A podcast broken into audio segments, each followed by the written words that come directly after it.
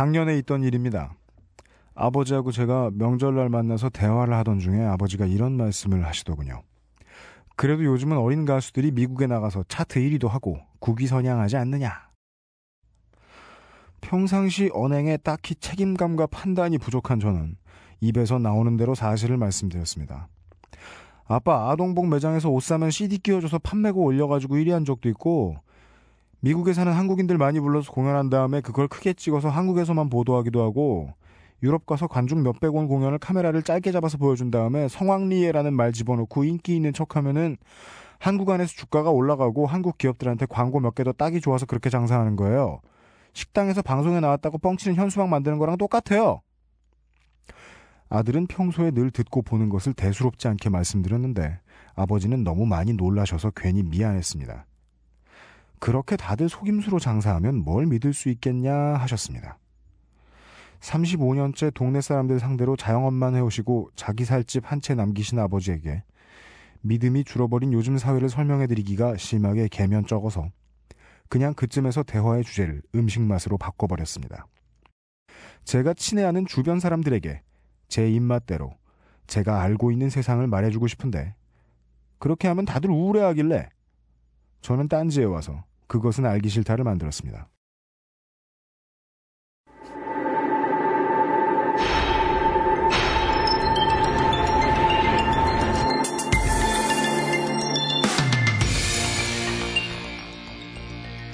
돈 받고 팔아야 하는 신문을 오히려 독자에게 돈을 주면서 뿌린다면 이것은 엄연한 불법입니다. 팔도 방방곡곡에서 돈을 주는 신문사가 있습니다. 이 신문에 대한 정보를 김창규 기자가 전국 각지에서 모아봤습니다. 요즘 사람들은 대통령을 온 국민이 하루 모여 투표해서 뽑는 줄로 알지만 그렇지 못한 때가 태반이었습니다. 대한민국에서 대통령 되는 일의 역사 물뚝심송 정치부장이 정리해드립니다. 히스테리 사건 파일 그것은 알기 싫다에서 알아봅니다. 히스테리 사건 파일. 그것은 알기 싫다. 그것은 알기 싫다. 어, 이렇습니다. 지금 저희 방송이 팟캐스트에 등재가 된 다음에 녹음하는 첫 방송입니다. 맞아요. 그럴걸요? 그죠? 어, 예, 그, 그렇죠. 예. 네. 저번 2회 때 우리가 왜, 왜 안 올라가지? 이러면서 고민했었죠. 그렇죠. 편집장님이 우리 이제 등장하지 않는 인물 중에 가장 많이 등장하는 이름이 편집장님이죠. 그렇죠. 예. 마치 이 찰리 브라운과 이 피넛 친구들 만화에 보면 어른들은 형체도 없고 말도 없죠. 어른들의 말은 다 이거죠. 예. 그, 그, 그런 존재 같은 분이죠, 우리 편집장님이. 예, 그렇죠. 어, 편집장님이 어, 얼마나 시니컬하시냐면, 음, 제가 처음에 1회를 녹음하기 전에 1회가 되게 재미없을 것 같아서, 음, 1회란 원래 재미가 없을 수도 있습니다. 그러니까 한 번만 더 기회를 주시면, 이렇게, 아, 슥싹슥싹 했더니, 어, 편집장님은 씩 웃으면서 단칼에, 2회라고 재밌을까요? 그래서 1회를 하고 난 다음에 음, 사람들이 좀 듣는 것 같으니까. 사람들이 그래도 좀 듣긴 듣는 것 같은데요. 라고 이야기를 했더니 편집장님께서는 아, 그런다고 광고가 붙을까요? 팟캐스트 1위를 한 다음에는 에, 편집장님께서 아, 죽어가는 사람 소원 한번 들어준다고 해줬더니만 예, 이런 예, 격하게 시크한 모습을 보여줘가지고 아, 근데 1, 등까지 할 줄은 몰랐네요. 근데 뭐 저희의 태도도 마찬가지예요. 편집장님이 하셨던 말씀 중에 저, 저에게 가장 에, 피와 살이 됐고 가장 저의 의견하고 맞아떨어졌던 게 그거죠. 어, 달라지는 건 없어요. 달라지는 건 없죠. 예. 무슨 뭐 내가 뭐 버스를 못 타기래, 지하철을 못 타기래. 예. 어, 아무 일도 없습니다, 여러분. 어, 네, 맞아요. 아, 저, 아, 정말 그, 팟캐스트 1등을 하면 뭐 이렇게 하늘에서 번개가 번쩍 치든지 그런 게 있을 줄 알았어요. 근데 그냥 똑같네요. 난 누가 100원이라도 줄 줄 알았어. 시발 아무 일도 없습니다, 여러분. 어, 네. 앞으로도 계속 그럴 것 같아요. 그리고 또. 아, 그리고 음, 뭐 사람들이 음, 자꾸 그 UMC님한테 네. 김어준 짝퉁이다. 네. 뭐, 어, 김어준 좀 그만 따라해요. 그니까. 원래 그런데. 사람이 살다 보면 여러 가지 이야기를 들을 수 있지만 아, 가장 듣기 힘든 말이 김호준 총수 짝퉁이란 말이네요. 세상에 누가 그런 말을 들을 수 있을까요? 아이고 깜짝이야. 진짜 깜짝 놀랐습니다. 저는 그 얘기를 듣고서 네, 저분은 그냥 저런 분이시고요. 그렇게 말하는 사람들의 심리를 알아요. 입이 걸었는데 입이 걸은데 지네보다 똑똑해 보이는 새끼를 못 만났다 이거지. 음. 예, 이 교양 있는 척하는 무식한 새끼들아. 반갑습니다. 저는 야. 아유 반갑습니다. 네, 방송을 진행하고 기획하고 대본을 쓰고 편집을 하는 UMC입니다. 그리고 에, 제 옆에는 이 방송에 있어서만큼은 에, 저의 왓슨 박사 예, 옛날 소설에서는 와트슨 박사라는 어. 와트슨 박 예, 와트슨 박사 이용 기자가 앉아 있습니다. 예, 안녕하십니까 이용입니다. 그 저는 되게 그 팟캐스트 올라가고 놀란 게 네, UMC님을 되게 좋아하는 팬분들이 되게 많으시더라고요. 그러니까 전 처음에 거짓말하고 있네. 아유 그 계시더라고. 그래가지고 이, 이 앞에 아 저 예전에 이 앞에서 같이 차 마시면서 음. UMC님하고 이렇게 같이 앉아서 얘기하는데 어떤 여자분이 음. 우리를 보더니 UMC님을 보더니 음. 가방에서 이렇게 카메라를 꺼내면서 되게 밝은 표정으로 다가오더라고요. 음. 그래서 아 뮤지션은 다루구나 했더니 그분이 카메라로 우리 옆에 있는 풀떼기를 찍고 계시더라고요. 뭐 풀떼기에 꽃이 폈는데 그걸 찍고 계시더라고요. 그래서 아 이분이 정말 아, 아무도 모르나 보다 그랬었는데 음, 맞아. 아 그래도 좀 인지도가 있는 분이십니다. 옛날에 그 제 저 저의 절친 그 노래하고 예, 노래 쓰는 라디라는 친구 있는데 우리 지난번에 보셨죠? 네. 아 그 그 친구가 아, 장난이 심한 개새끼인데요. 이 개새끼가 아 밖에서는 되게 그 착하고 독실한 크리스찬인 척 하는데 그냥 크리스찬 개새끼일 뿐이죠. 근데 이 친구가 예전에 서초동에서 같이 지낼 때 맨날 가던 그 호프집이 있었는데 그 호프집 사장님한테 아, 저랑 맨날 같이 오는 그 저 친구가 아, 가수 이정 씨다. 네? 장난을 친 거야. 아줌마는 믿어버렸네. 어, 그래서 이 거짓말은 언제 밝혀졌냐면 에, 따님이 이정 씨에게 사인 받으러 갔을 때 밝혀졌죠. 엄마 아닌데요? 아 씨발. 음, 왜 우리 방송이 뭐 사람들이 많이 듣는다고 해서 앞으로도 계속 아무 일도 없을 것이냐. 기왕에 이제 궁금해하시는 분들이 많이 늘었으니까 저 원래 이런 애프터 서비스 되게 싫어하는데 한번 해드리죠. 저는 그 이상호 기자님 그 고발 뉴스에서 지난주에 인터뷰 들어와서 그때도 밝혔습니다.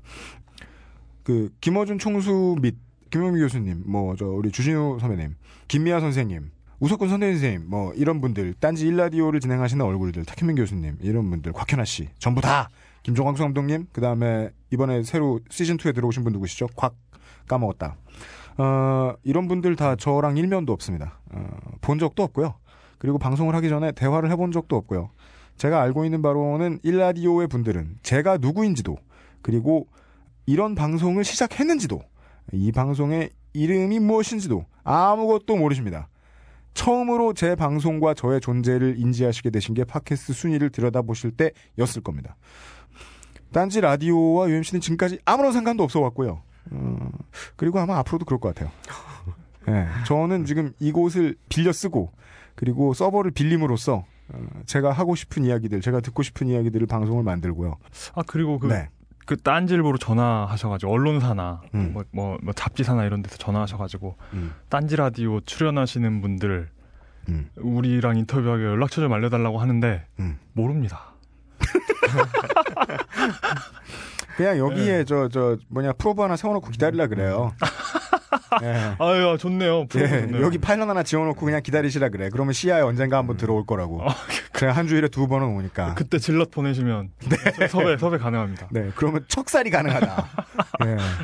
여러분들, 그, 만약에 그, 저, 에, 극우주의자, 아, 혹시 뭐 청취자 여러분들 중에, 아, 수니파가 있으시다면, 예. 예, 언제든지 그 벙커원에 오시면, 아, 저희들을 암살하실 수 있습니다. 예. 아, 인생 GTA 같은 거죠. 음, 그, 에, 썰이 길다. 아, 네. 오늘은, 에, by popular demand. 예. 이런 말을 제가 쓰게 될 줄 몰랐어요. 여러분들의 에, 성원에 제가 힘이 빠져가지고, 결국 다른 프로젝트를 진행하다 말고, 그냥 원래 보던 얼굴들 다시 불렀습니다. 사실 준비도 안 된 사람들. 어, 알고 보면 지식도 얕고, 예, 예, 아는 게 많아 보일 따름입니다. 천박한 지식인들을 다시 한번 모셔다가 특종인 척하고서 진부한 이야기들을 야. 이거, 이거, 너무 까는데? 예. 하도록 하겠습니다.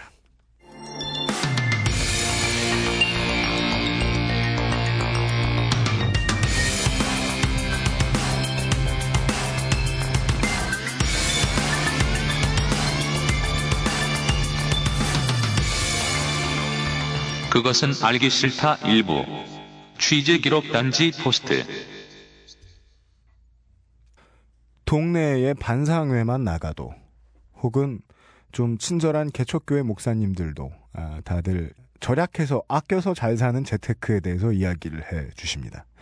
근데 그 와중에는 보면요, 어, 이 아껴서 잘 사는 스킬들이 얼마나 귀엽습니까? 여러 가지 많이 있습니다. 저도 음, 요즘 들어 이제 꼭 쌀뜨물을 가지고 설거지를 가끔 했었어요. 근데 아줌마들이 말하는 것처럼 신기하게 잘 닦이지 않아요. 그냥 쌀 씻긴 것만 더 묻어놔요. 누가 가르쳐준 생활의 기술이야 그거. 어, 그, 예. 그 리빙 포인트 나오는 거 아니에요? 맞아요. 예. 이것들은 리빙 포인트까지 거짓말이야. 내가 니들을 믿고 쌀뜨물을 버리지 않았다 이 새끼들. 네. 에, 그런 에, 아끼는 기술들 가운데 어른들이 흔히 이야기하는 것들 중엔 이런 게 있습니다. 케이블 TV나 인터넷 전화를 신청하면서 이 가장 많은 현금을 주는 곳을 찾는 법. 에, 이런 영업도 원래는 하면 안 되죠. 그리고 장사의 기초를 경제 교과서로만 배운 사람들은 물건을 파는데 왜 돈을 줄까 하는 생각을 하는데 물건을 팔면서 한 번에 가격을 받는 물건들이 있지만 매달 그 가- 물건의 가격을 조금씩 떼어받는 경우들이 있습니다. 그럴 경우에는 오랫동안 돈을 계속해서 낼 고객들을 끌기 위해서 미리 뭔가 재물을 들고 가서 판촉을 하기도 합니다. 컨텐츠에 자신이 있으면 그렇게 하지 않아도 좋습니다. 예를 들면 야쿠르트 아줌마가 돈을 주는 경우를 본 적은 없습니다.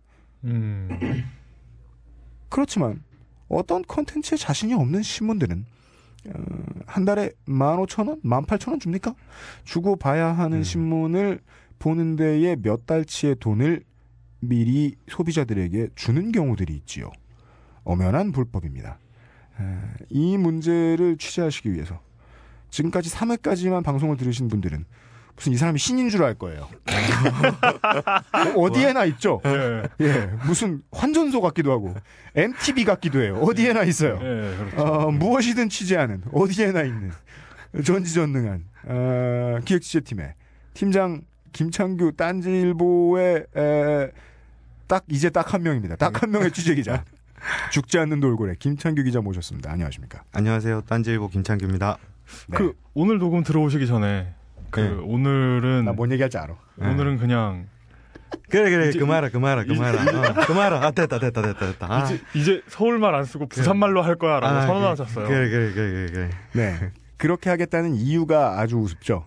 어, 롯데가 져서 야 진짜 진짜 충격 받았어요 진짜. 이길 줄 알았는데. 으악, 3대0으로 내. 모습을 드러내겠어 이런 이유가 예, 롯데가 져서. 아, 그리고 김창규 기자가 남긴 명언이 있죠. 예, 롯데는 봐주지 않는다. 시책할 뿐이다. 야, 누군가에게는 아. 웃을 수 없는 일인데 아 저는 이제 그 야구계의 발전을 위해서 아, 되게 롯데가 좋은 선택해줬다 어, 뭐, 뭔 좋은 선택을 지금. 그 지금 그 어, 마창진의 팬만 가지고는 창원구장이 만석이 될 수가 없어요. 아, 그래서 예, 아, 저. 뭐 거가대교를 타고 예, 그 터널을 타고 NC 다이노스를 응원하실 많은 팬들을 예, 지난 경기를 통해 양산해 내지 않았나.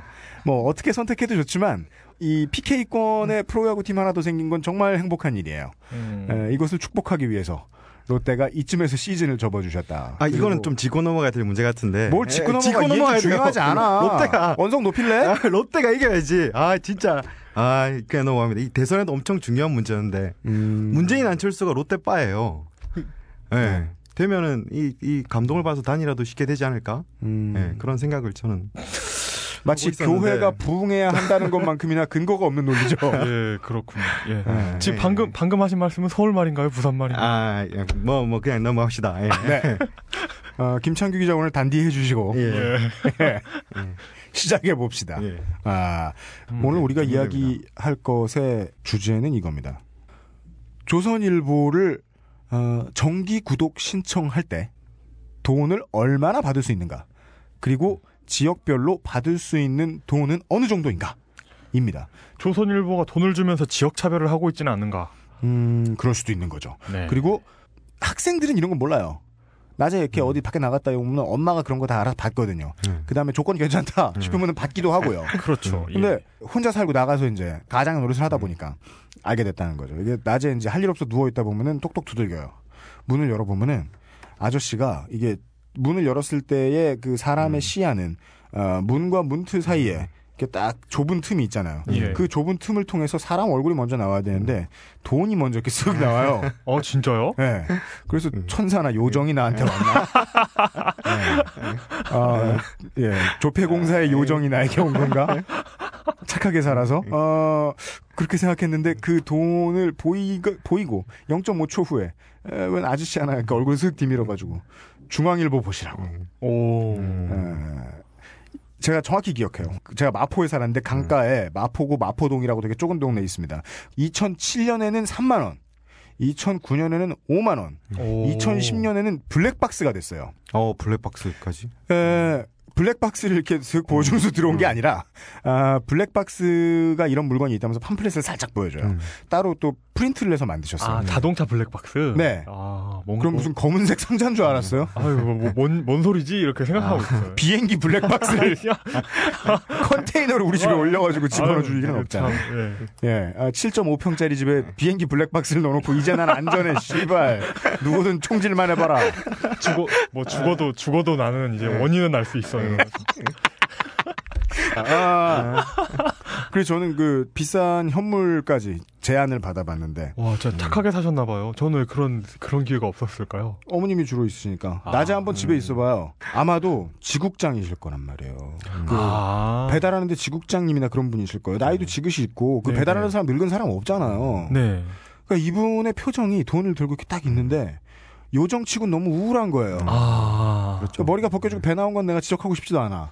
음. 그러니까 아니 돈을 준다고 하는데 예, 이 사람이 원래 돈이 많아서 주는 게 아니고 왠지 자기 막 살을 팔아 뼈를 팔아서 이렇게 돈을 주는 것 같아서 음. 우울한 표정. 네. 예. 혹시 명함 받으셨어요?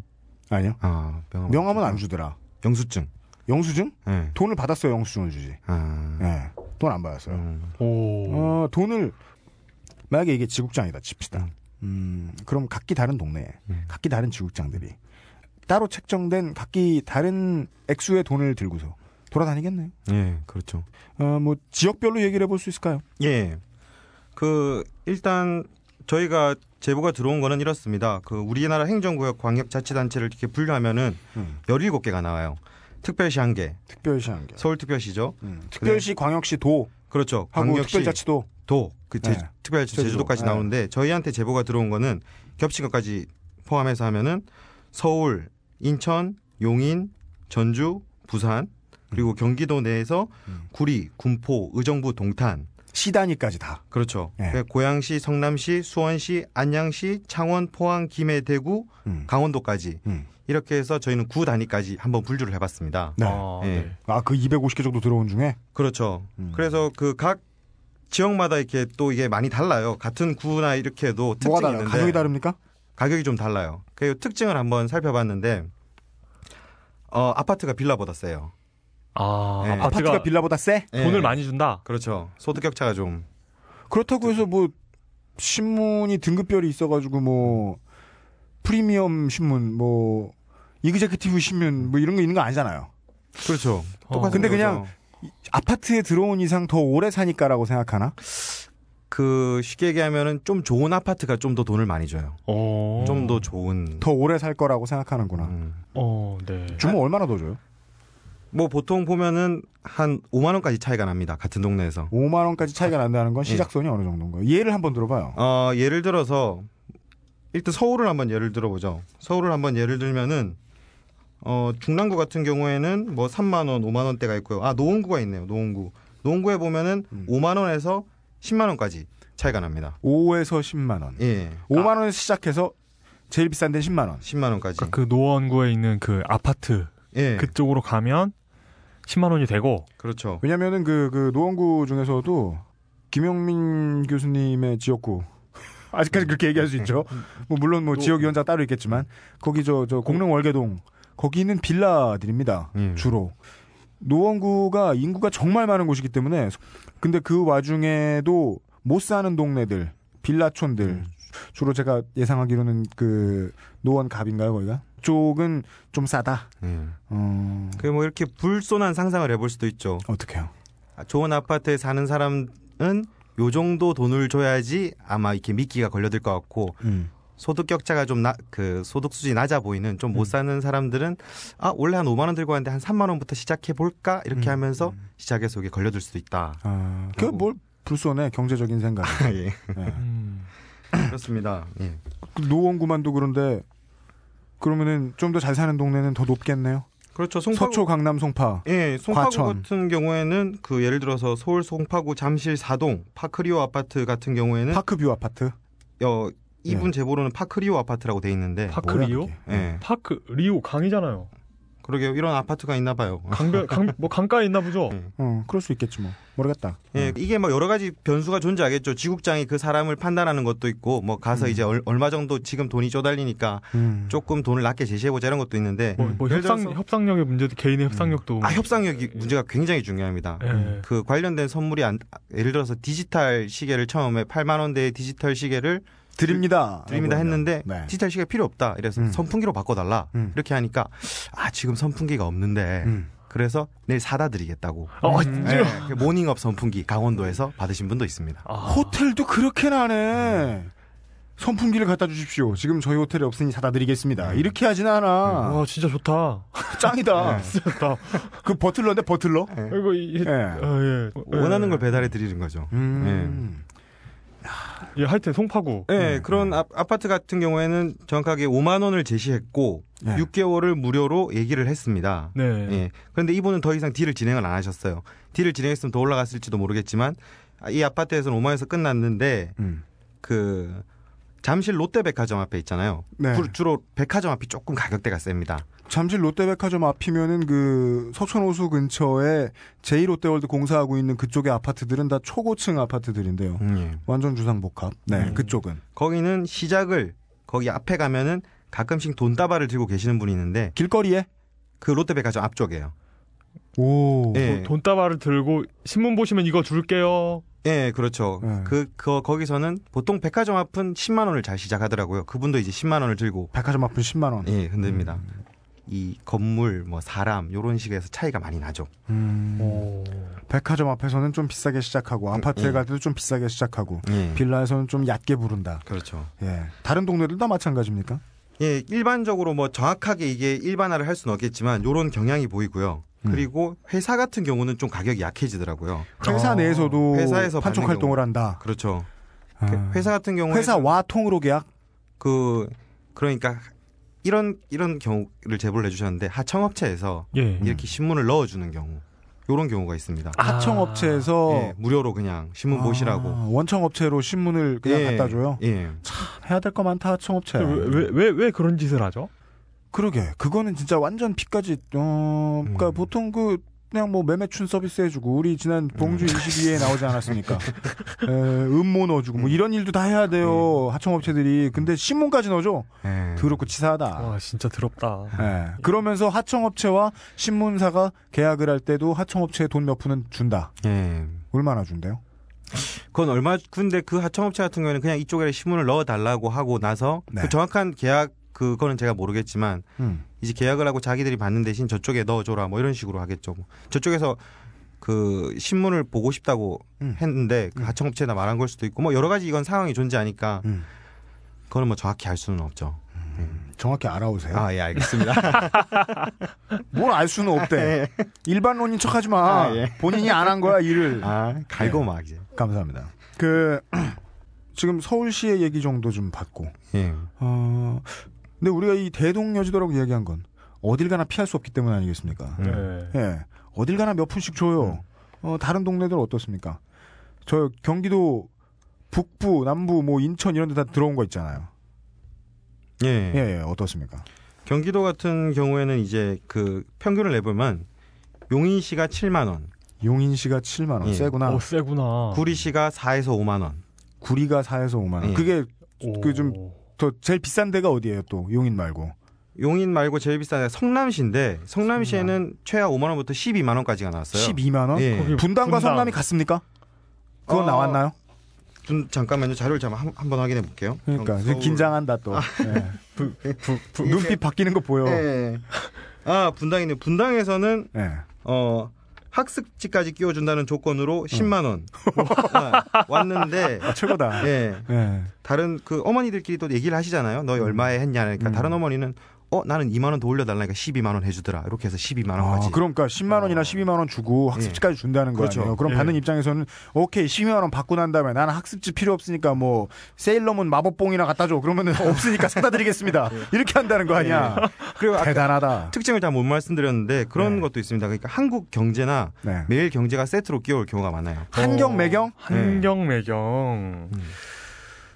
어, 어, 매경이 같이 그러니까 매경을 껴준다. 조선일보를 보면 아 그러니까 한경이나 이런 식이죠. 그 말할 때 어, 매일 경제도 보고 처음에는 이제 매일 경제를 보고 싶다라고 말하면은 와서 아, 조선일보를 팔어. 네, 그냥 조선일보를 보시면은 매일 경제 끼워주는데 뭐 굳이 그러실 필요 없다고. 아 그럼 소비자 네. 입장에서 알겠습니다가 되는 거죠. 네. 음. 아. 또뭐 조선 뭐 스포츠 조선 이런 거 보고 싶은데 음. 아뭐 굳이 스포츠 조선 그냥, 그냥 스포츠 조선일보 보시면 그냥, 된다고. 보, 그냥 보십시오. 뭐로 가나 조선일보구나. 네. 네. 거대한 하나의 피라미드가 이게 형성이 돼 올라가는 거죠. 아. 그, 그, 그, 뭐지, 신문 보급소 입장에서는 음. 신문 배달 알바를 해봤는데 네. 해보면 그게 있습니다. 신문이 남아요. 네. 항상 남아요. 근데 여러 개 신문을 취급하다 보면, 음. 그러니까 신문은 언제나 남는 게 있는 거죠. 네. 그러니까 하나쯤 하나쯤 더 끼워줘도 상관이 없는 거예요. 음. 예, 지금 용희 씨가 말한 게 저게 뜬 부수라고 해요. 뜬 신문. 예. 용희가 말한 게 뜬 부수. 예. 네. 요게 떠 있는 부수인데 네. 그 본사에서 이렇게 할당량을 지급을 하잖아요. 음. 요번에는 뭐 10명을 요번 달엔 10명을 더 마련해라. 20명을 더 마련해라 이러면은 그 지구에서는 울며 겨자 먹기로 그걸 받아들여야 돼요. 본사에서 네. 네. 10명을 더 늘려라라고 말하면서 네. 딱히 더 지원해 주는 건 없죠. 그냥 신문을 보내주고 돈을 내라 그러죠. 그냥. 푸시한다는 거죠. 신문을 그렇죠. 신문을 부스를 늘려가지고 푸시하면서 예, 그냥 푸시 그냥 주는 거예요. 뭐 말 들을 필요 없이 그냥 주고 이거 팔아라. 늘려라. 오늘 네. 조선일보 대동여지도에 대한 이야기를 하면서 가장 강조하고 싶었던 얘기가 지금 나왔습니다. 가장 큰 피해자들은 결국 어, 신문을 돌리는 지국의 지점장들이 될 것이다. 음. 사장님들이 될 것이다. 음. 왜냐하면 어, 다른 모든 이 프랜차이즈들이 다 전횡을 부리는 것과 마찬가지로 신문들도 이러한 형태의 전횡을 부리고 있는데 제일 심한 건 우리들이 순진하게 생각할 때는 신문을 배달해주면 그 신문 값을 받고 정당한 값을 받고 그것의 일부를 지국이 남기고 그것의 다수를 대, 어, 그것의 뭐 일정 부분 나머지를 신문사가 가져가고 하는 구조인 것만으로 알았는데 판촉을 할 때 돈을 줘야 한다 라고도 시키고 그 다음에 신문 구독자의 수를 늘려라. 라고 하면 신문 구독자의 수가 늘어나면 지점도 행복하고 신문사도 행복했으면 좋겠는데 네. 신문 구독자의 수를 늘리라고 했을 때 지점장들은 자기 돈을 털어서 예. 자기네 금고에 있는 자기네 집 딸내미 대학 보낼 돈을 털어서 영업까지 자기가 직접 해야 되고 예.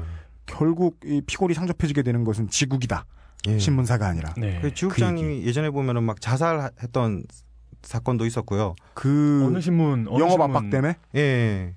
그, 그리고 나서 중앙일보 예전에 2004년도였나 그때는 하도 지국장들이 위에서 이 압박이 내려오니까 가서 항의를 한 적도 있어요. 어, 그- 모여서 예. 모여서- 단체 행동을 하셨다. 예. 음. 그러니까 이 지국장들 입장에서는 죽을 맛이죠. 지대 뭐 돈이 내려오면 거의 50% 가까운 돈을 이렇게 올려 보내는데 음. 그 돈이 내려서 메꾸지 못하면 다 자기 돈으로 일단 돈을 주고 음. 이 마치 그 피라미드 사업 음. 같이 그렇게 되는 거죠. 음, 그러게요. 피라미드 아, 비슷한 진짜네. 피라미드 예. 혹은 뭐 택시 기사님들이라든가 음. 산악급 다 뜯기고 하면은 뭐 100만 원도 못 벌게 되는 음. 그런 어, 그 적자는 계속 쌓여가고. 음, 음. 그런 식이군요. 예. 그렇다면 이 동네가 잘 살아서 예. 이 우리가 지금 얘기한 대로 지금 저 용인하고 뭐 군포하고 성남 얘기 나왔는데 뭐 7만 원에서 12만 원까지 준다. 예.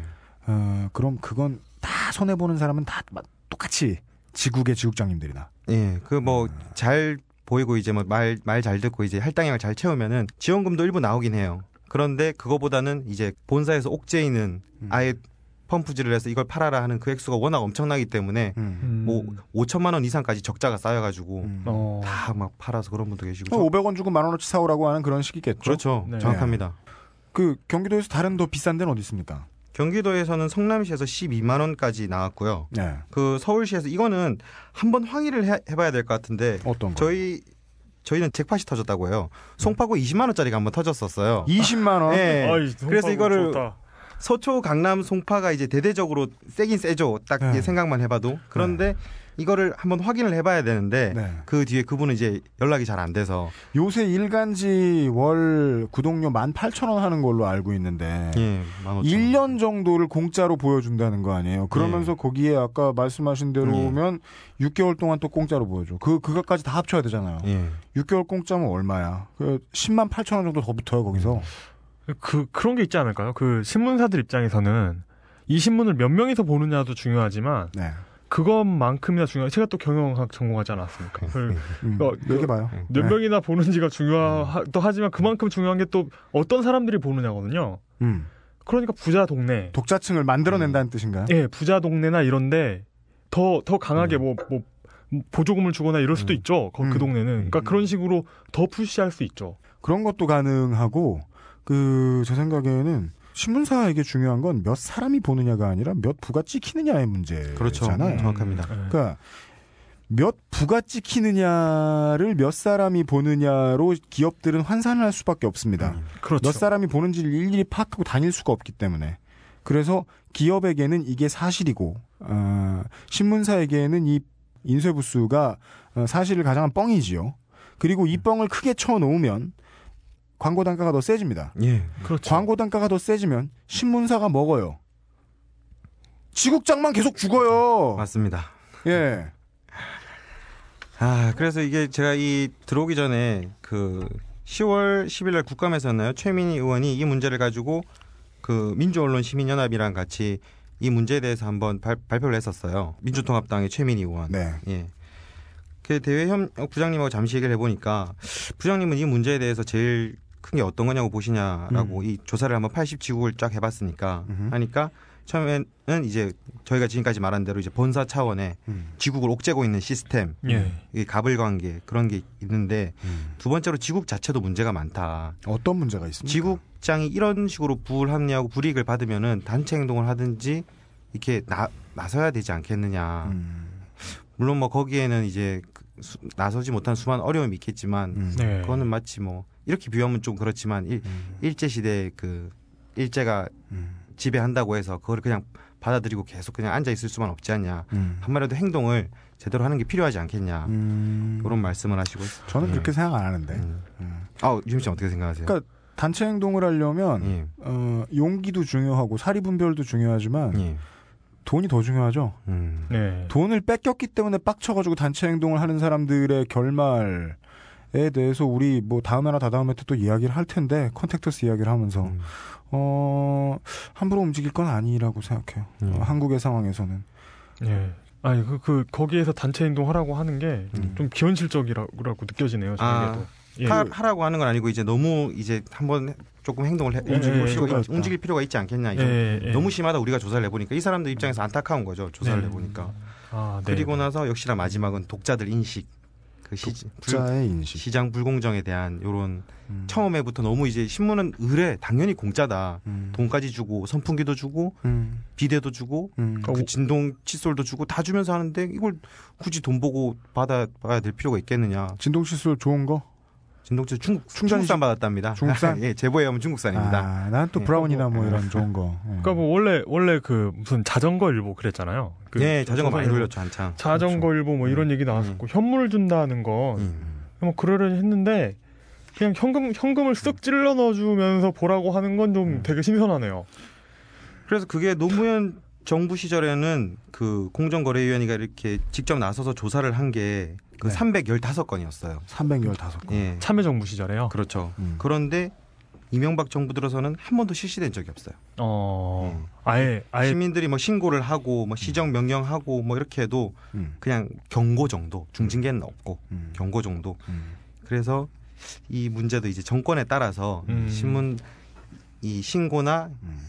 이런 횟수가 확 올랐다가 이제 줄어들 수 있다. 정권 차, 차원에 따라서 서울과 경기도에서 그러면은 그 좀 좀 싼 데 어디 있습니까? 들으시는 분들 여기저기 살잖아.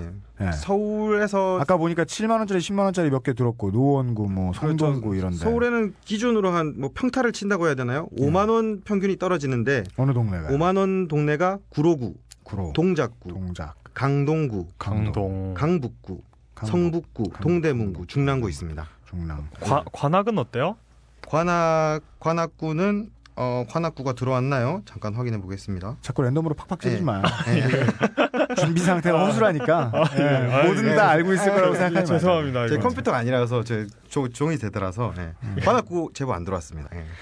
아, 아, 그렇군요. 그 서울에서 최저가는 보통 5만 원. 그렇습니다. 아 이거 3만 원까지 있죠. 뭐 3만 동네마다. 또 다른데 중랑구 같은 경우에는 이제 예. 3만 원에 시작을 한 곳이 있죠. 하는 곳이 있었다. 예. 어, 떤 동네마다 이 슬픈 얘기인데 당장 5만 원 급하신 분들. 예. 근데 내가 여기 오래 안 산다. 금방 뭐 이사 간다. 이러신 분들. 예. 어, 굳이 개인정보 안 남겨줘도 되니까. 예, 현금은 뺏어갈 수 있습니다. 그러나 다만 예, 그 돈은 예, 어떤 대기업이 사람들의 피를 빨아서 이렇게 만들어준 돈이 아니라 여러분과 똑같은 분들의 피다. 예, 요거만 알아줬으면 좋겠어요. 음. 음. 그럼 뭐 서울 서울 내부 말고 예. 어떤 전국적인 뭐 전라도 경상도라던가 이런 차이가 있나요? 아 차이가 있죠.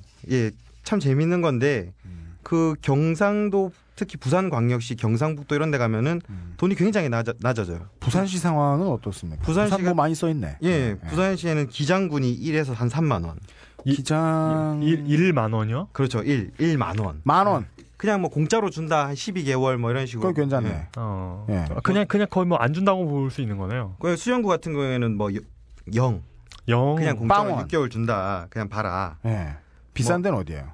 해운대구가 좀 부자 동네거든요. 해운대가. 제가 부산 사람이라서 그 알죠. 예. 그 부자 동네 같은 경우에는 이게 10만 원까지 터지더라고요, 확실히. 어. 격차가 확실히 보입니다. 음, 아. 해운대에는 10만 원. 그 정말 부자 동네라서 그런 식이라면 아마 센텀시티 주변이겠죠. 예. 네. 예. 깜짝 놀랐어요. 거기 센텀 시티에 있는 중학교 이름 뭔지 아세요? 몰라요? 센텀 중학교. 거기 거기 무슨 센텀 중학교 몇 학년 몇 반? 아하. 거기 무슨 그그 지역 짱이 살 것 같지 않아요? 뭐막 머리 이렇게 노란색에 막 번개로 세워가지고 그런 애들 다닐 것 같지 않아요? 그럼 통이 네- 네가 command 센텀이가 이런 식이네요. 어, 자, 걔네 체육부 막 세계 세계 피구 대회 나가고. 부산에 디테일하다. 속상해. 음울해졌어. 씨발. 어, 그 그게 저도 그러니까 앞뒤 선호 상황을 그러니까 정치 상황이나 이런 거를 사람들의 지역 민심이나 이런 걸 고려할 줄 알았는데 그게 아니고 김창규 기자의 의견이 맞네요. 돈 많은 데는 많이 주네요. 예. 음. 해운대 같은데, 그러니까 대표적인 동네 아닙니까? 부산의 해운대 혹은 대구의 수성 이런 그렇죠. 그 돈이 많은 동네, 철옹성 같은 동네, PKTK에 이런 데는 굳이 말 안 해도 조선일보 볼 테니까라고 생각하고 싶었는데 꼭 그렇지 않은가 보네요. 예. 그러니까 그 그런 데서도 이미 쪼임을 당하고 있다는 거죠. 조선일보를 그렇게 많이 안 본다는 얘기겠죠. 네. 네. 딴지보나 꼼수 영향이 크죠. 이렇게 되면서 종이신문 부수가 확 줄어들고 있죠. 음, 우리 저희- 때문 우리 때문 아닌 거. 아, 예. 우리 우린 빼. 네. 아 그냥 뭐이 이 시대가 이 시대가 뭐 음. 그런 그러니까 거 같네요. 뭐 미국이나 영국의 유력 일간지들이 지금 종이신문 폐간을 지금 고려하고 있는 곳들이 되게 많이 있습니다. 실제로 아, 한두 뉴- 곳이 뉴스위크가 이제 그 뉴스위크 그렇게 한대요. 예, 이제 그 무슨 그 전자식으로만 나온다고 음. 하던데요. 한국 뉴스위크는 못 그럴 것 같은데 그 중앙일보 거라서. 그런가? 저 가만 있어 보자. 아 부산이 그렇게 돈을 주고 있다는 것도 신기하고 또 예. 그리고 뭐 아. 기장군이나 뭐 기장읍 이런 데까지 내려가면은 음. 역시나 뭐 아파트 단지에서는 한 3만 원 음. 주는데 이제 뭐 학교 근처 뭐 주택가 음. 어. 조금 내려가면은 만 원, 2만 원. 기장군에서는 세 군데가 들어왔는데 그게 딱 소득 격차나 그 지역 이제 사는 얼마나 잘 사는가의 분류대로 이게 음. 만 원, 2만 원, 3만 원 이렇게 나뉘더라고요. 아 기장군 내에서도요. 그 안에서도 있죠. 아. 그러니까 기장과 해운대는 마치 그 막 비유를 하자면은 관악구와 서초구처럼 이 사당동 이렇게 동작대로 하나 딱 갈라가지고 있는 동네인데도 불구하고 길 하나만 건너면 소득 격차가 되게 커지고 그 학생들의 교복 품이 다르고 애들 신는 신발의 가격이 다르고 막 그렇거든요. 음. 그 해운대와 기장이 좀 그런 느낌인데 어 기장 슬프네. 경상남도의 다른 도시들이 뭐 다른 게 나온 게 없으니까 여기 딱 그림 보면 창원만 보이는데. 예, 그 뒤로는 뭐 부산 같은 경우나 그런 곳도 뭐 구 단위로 이제 꼼꼼하게 들어가서 음. 이제 큰 단위는 아직 제보가 그렇게 안 들어왔습니다. 김해 같은 경우에는 뭐 큰 길가에서 뭐 의자 하나 갖다 놓고 아저씨가 부채처럼 막 5만 원을 막 흔들고 있다더라고요. 그 북부동 김해 북부동 신도시. 그게 네. 자세한 내용을 모르시는 분들이 먼 발치에서 보면 음. 또 지구의 종말이 왔나 봐. 아니 왜 길에서 아저씨가 못생긴 아저씨가 앉아서 돈을 흔들어? 한번 가보겠죠 이제. 어 뭐하지 왜 돈을 들고 흔들까 이러면서. 예. 예. 이거 무섭다 진짜. 예. 그 보니까 호남에서는 딱 한 군데 제보가 온 것 같네요. 아전 그 전주시 같은 경우에는 전북 전주시. 예 완산구 덕진구 이런 이런 데서 그건 같더라고요. 5만 원씩. 전주가 예. 전북의 다른 도시에 비하면 좀 사하는데 아니에요? 아유 뭐 전북 다 그래요.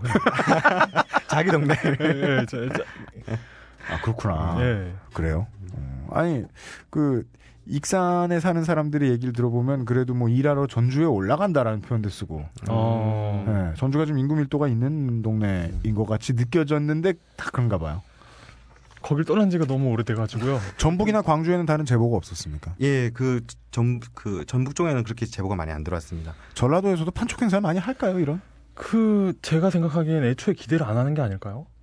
여기선 안 팔린다? 애초에 안 팔린다고 지역 정서가. 있어서. 그렇다면 호남은 조중동이 다 안 팔리나? 아닌데 저 전주 살 때 저희 집 중앙일보 봤거든요. 어, 예.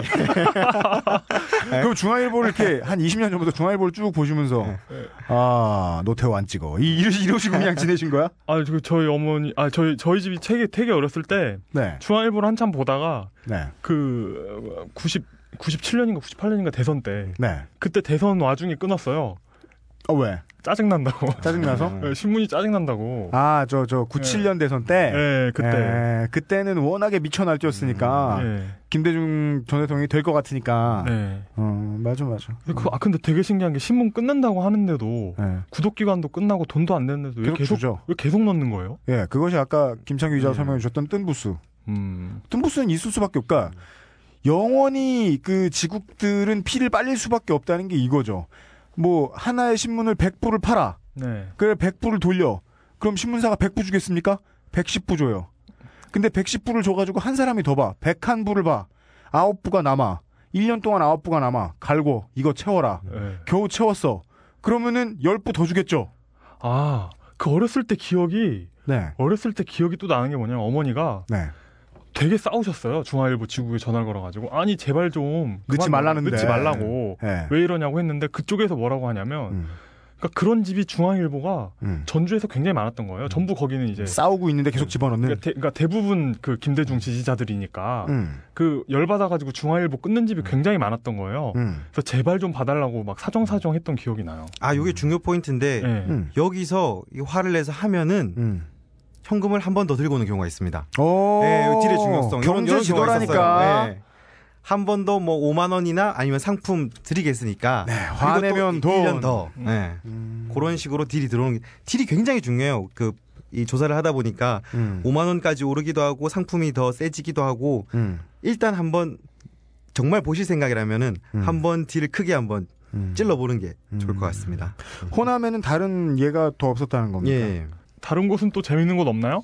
인구가 적은 데로 좀 넘어가 보죠. 강원도에. 예. 네. 강원도 같은 경우에는 그- 물론 대도시가 있지만 원주나 춘천이나 강릉 예, 강원도 같은 경우에도 그 제보는 원주시에 하나가 왔었어요. 이분 같은 하나? 예. 동네 주소가 나왔습니까? 예, 원주시입니다. 봉산동 우물시장. 동산동 예, 예, 예, 그쪽 예. 동네 사는 사람입니다. 사람 많이 지나다니는 데입니다. 예. 아, 그리고 이분은 그것은 알기 싫다 듣고 나서 제보를 하신 분이네요. 음, 오. 예. 감사합니다. 더 자세한 이야기들을 좀 부탁드리겠습니다. 이거 봐요. 뭐 준비된 게 별로 없잖아요. 아. 아, 그럼 바로 바로 나와요. 예, 강원도 분들 좀 많이 부탁드립니다. 왜냐면은 그 이번 대선의 가장 큰 풍향계가 에, 충남북과 강원이죠. 예. 예. 제 분석은 이런데 그 지난 총선은 미디어 싸움이었습니다. 미디어 싸움. 그 왜냐하면 그렇지 않으면 저런 색깔이 나올 수가 없거든요. 그렇죠. 물론 색깔이야 당 색깔 때문에 그렇게 빨갛게 됐지만 네. 예, 예. 그 그래서 자민련하고 저- 민자당하고 또 합당해 합당하죠. 그렇죠. 예, 예. 자민련과 신한국당이 예, 합당합니다. 예. 예, 합당을 해가지고 어, 한나라당이 탄생했죠. 좋은 다행이에요. 그러니까 이 하- 한나라당은 처음에 그 예, 딴나라당이라는 별명을 저는 딴나라당이라 그러면 좀 쌍스럽잖아. 네. 그래서 정- 정중하게 다른 나라당 이렇게 불러드렸는데 외국당. 외, 외, 외국당 foreign party 포렌 파티. 그, 그, 다른 나라당이 창당을 하고 그 다음 날부터 이 딴 나라당이라는 별명이 생겼거든요. 왜냐면은 새정치국민회의에서 당시에 예. 새정치국민회의에서 차- 다른 나라당이 창당하자마자 어, 신문 각 모든 신문 일면에 이 사발을 업고 이렇게 뒤돌아 앉아 있는 사람의 그림을 그려놓고 제가 정확히 기억해요. 우리나라에 딴 나라당이 있습니다.라는 문구를 내보냈어요. 어. 광고로. 이게 정확히 맥혀 들어간 거예요. 음. 그래서 어, 이 다른 나라당은 질 수 없다. 그래가지고 그 다음 날에 우리나라에 헌정치 국민회의가 있습니다. 이렇게 썼는데 웃기지도 않고 씨발이잖아. 입에 입에 붙질 않아요. 일단. 네, 그래서 완패를 하는 바람에 그 다음부터 한 나라당은 계속 다른 나라당이 됐는데 어, 물론 뭐 박근혜 대표가 이제 들어오신 이후에 재창당을 해서 네. 어, 작게 New 한나라당 이렇게 되긴 했는데 이 이 New 한나라당이 아, 이번에 다시 이 선진통일당과 합당을 하면서 아, All New 한나라당. 그, 근데 이 사람들의 명운이 만약에 이 신문 판매 부수와 얽혀 있다면 음. 어, 승부처는 충청 강원일 것이다. 라는 아유, 생각은 뭐 그- 듭니다. 뭐 그거야 뭐 언제나 그래왔죠. 예, 충청 강원이 마치 미국 대선의 오하이오처럼 그렇죠. 어떤 그런 그 키를 쥐고 있는 경우가 많죠. 음. 그러니까 꼭, 꼭 그게 키는 아닐 수도 있거든요. 미국 그렇죠, 대선에서 네. 보면 그 대의원 수가 뭐 오하이오가 막 나라의 절반을 차지하고 그런 건 아니지만 예. 그런 느낌인데 이번에는 총선 그림과 비슷하게 이 미디어 싸움에서 한 번 이기는 쪽이 예, 마치 김영민 교수를 집중하여 엠신공을 해가지고 네. 예, 신문들이 지난 총선에서 이 조중동이 승리를 거뒀던 것처럼 예, 이번 충청 강원에서 우리가 지금 하는 이야기가 좀 비슷, 좀, 좀 중요한 키포인트로 작용할 수도 있을 것 같습니다. 충청 강원은 어떻습니까? 충청 가, 그 충청 강원도 쪽에 그 지- 말씀하신 중요 포인트에서 제보가 많이 들어야 되는데 그쪽 제보가 없어요. 저희도 아쉬운 게 그 주로 경기도, 경상북도, 뭐 경상남도, 서울, 전라북도 아까 그 건까지 해서 음, 음, 음. 여기에 제보가 안 오니까 음. 제주도 그러니까 충청도 음. 그 강원도 이쪽에서 좀 많이 제보를 해주셨으면 좋겠어요. 음, 제가 알기로 그 음모 정우택 의원 아, 대박이었죠. 예, 네. 무시해요. 그 음모 정우택 의원의 지역구가 청주 상당인 걸로 알고 있는데 음, 네. 흥덕이 아니고 상당이었을 거예요. 예. 거기에 에, 사시는 분들도 예 청주 인구 정말 많거든요. 그 그리고 지국도 되게 많아요. 제가 알기로는 어, 제보 좀 많이 부탁드리고. 그러게요. 대 대전 이런 데가 없네요. 예, 그런 그 중요 포인트들이 많이 빠져가지고 그 제보를 아마 지국장들이 잘 도는 곳만 계속 가나 봐요. 있는 있는 곳도 또 계속 서 있고 이러니까. 어. 그래서 저희가 지금 주요 낙, 낚시터라고 해야 되나 주요 포인트도 만들고 있는데 낚시터. 예. 낚시터. 예, 예를 들어서 뭐 서울 쪽은 조금 뭐 많이 낚시터가 완성이 됐습니다. 중랑구 같은 경우에는 음. 그 중랑구 망우 본동 쪽에 어슬렁 아저씨라고 있는데 그, 아 물론 이 명칭은 제가 지었습니다. 예, 어슬렁 아저씨. 예, 5만 원 봉투를 들고 이제 1년만 봐도 된다고 하면서 이렇게 어슬렁 어슬렁 하면서 다니는 아저씨가 있고요. 예. 그 예를 들어서 강북구 서울 본동 오연 초등학교 앞입니다.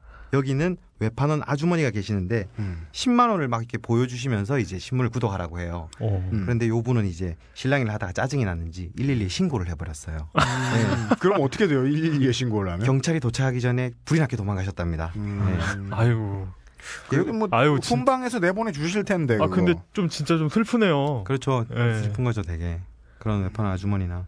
그, 요런 식으로 그 제보를 하실 때도 보통 그 전에 제보는 우리 지역이 어디고 몇만 원이고 이런 식으로 제보를 해주셨는데 네. 이렇게 디테일하게 그 상황과 그분의 인상착의, 뭐 정장을 입고 있다 이런 식으로 행동을 하신다 이렇게 하면은 더 좋을 것 같습니다. 이렇게 지금 청자분들은 안 보시겠죠. 이런 상품을 받은 사진 같은 거, 봐봐요.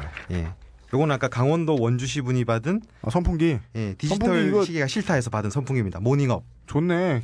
어, 그, 크고 와 좋다. 이뻐. 예. 어, 좋아요. 예. 아, 이거 갑자기 갑자기 이거 조선일보가 확 땡기는데요. 아 근데 8개월 사용하고 망가졌대요. 아, 망가졌다고? 저런. 디지털 시계 대신 선풍기를 달라고 이랬- 이랬는데 이분 사연도 있네요. 한 6개월간 구독료 가지고 싸우다가 1년치 구독료 안 내고 10개월분만 내고 말았습니다.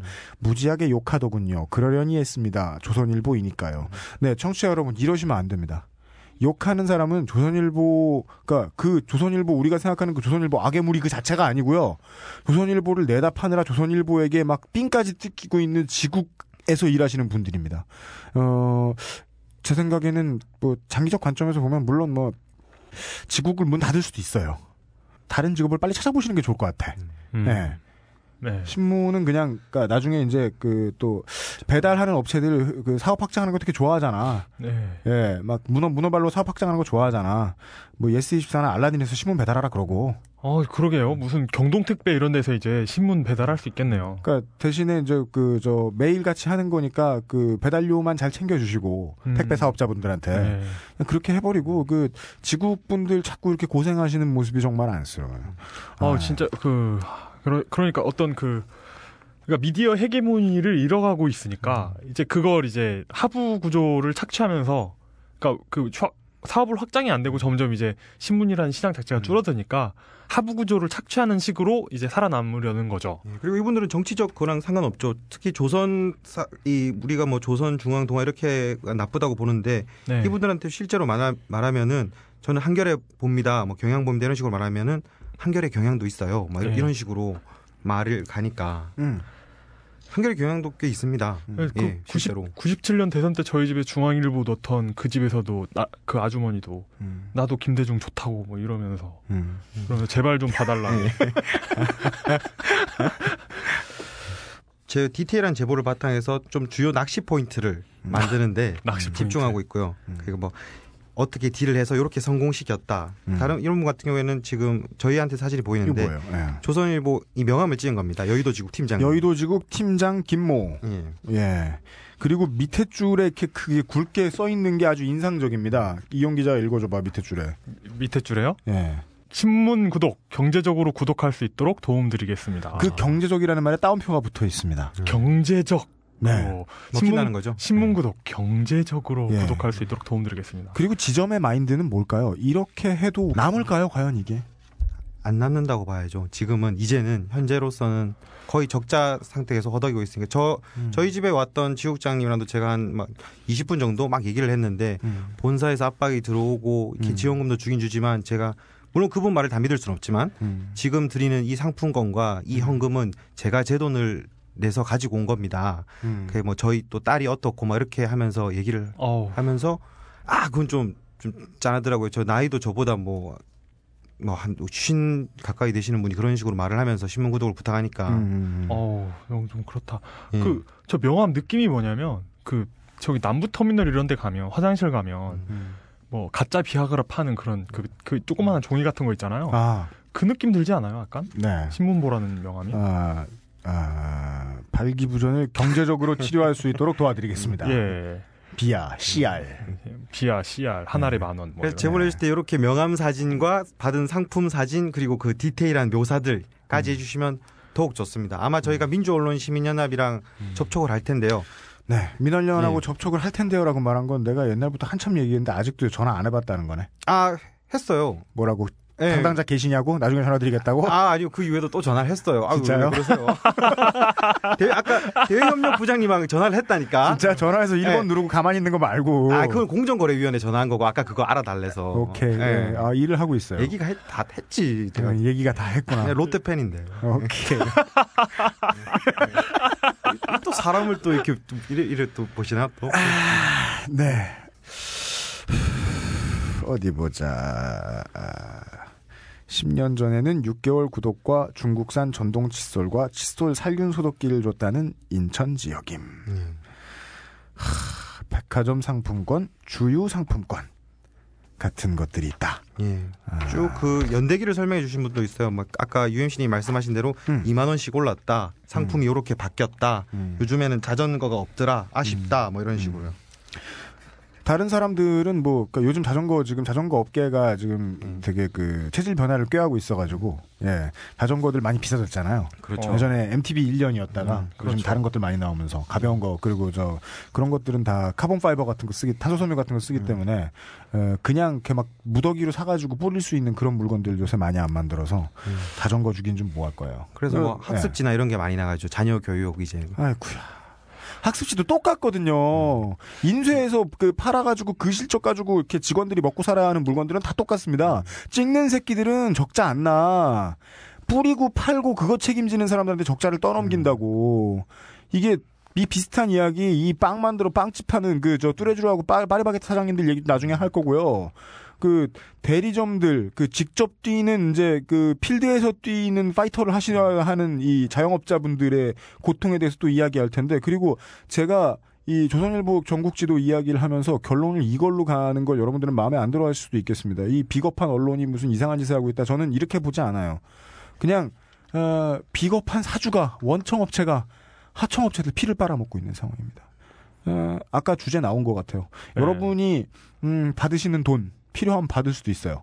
에, 돈이란 내가 있어야 에, 내가 살고 그리고 내가 좀 잘 살려면 돈의 가치가 높아서 이 인플레가 안 나서 옆에 사람은 돈이 없는 없어야 되니까 그게 이제 경제의 기본 원리잖아요.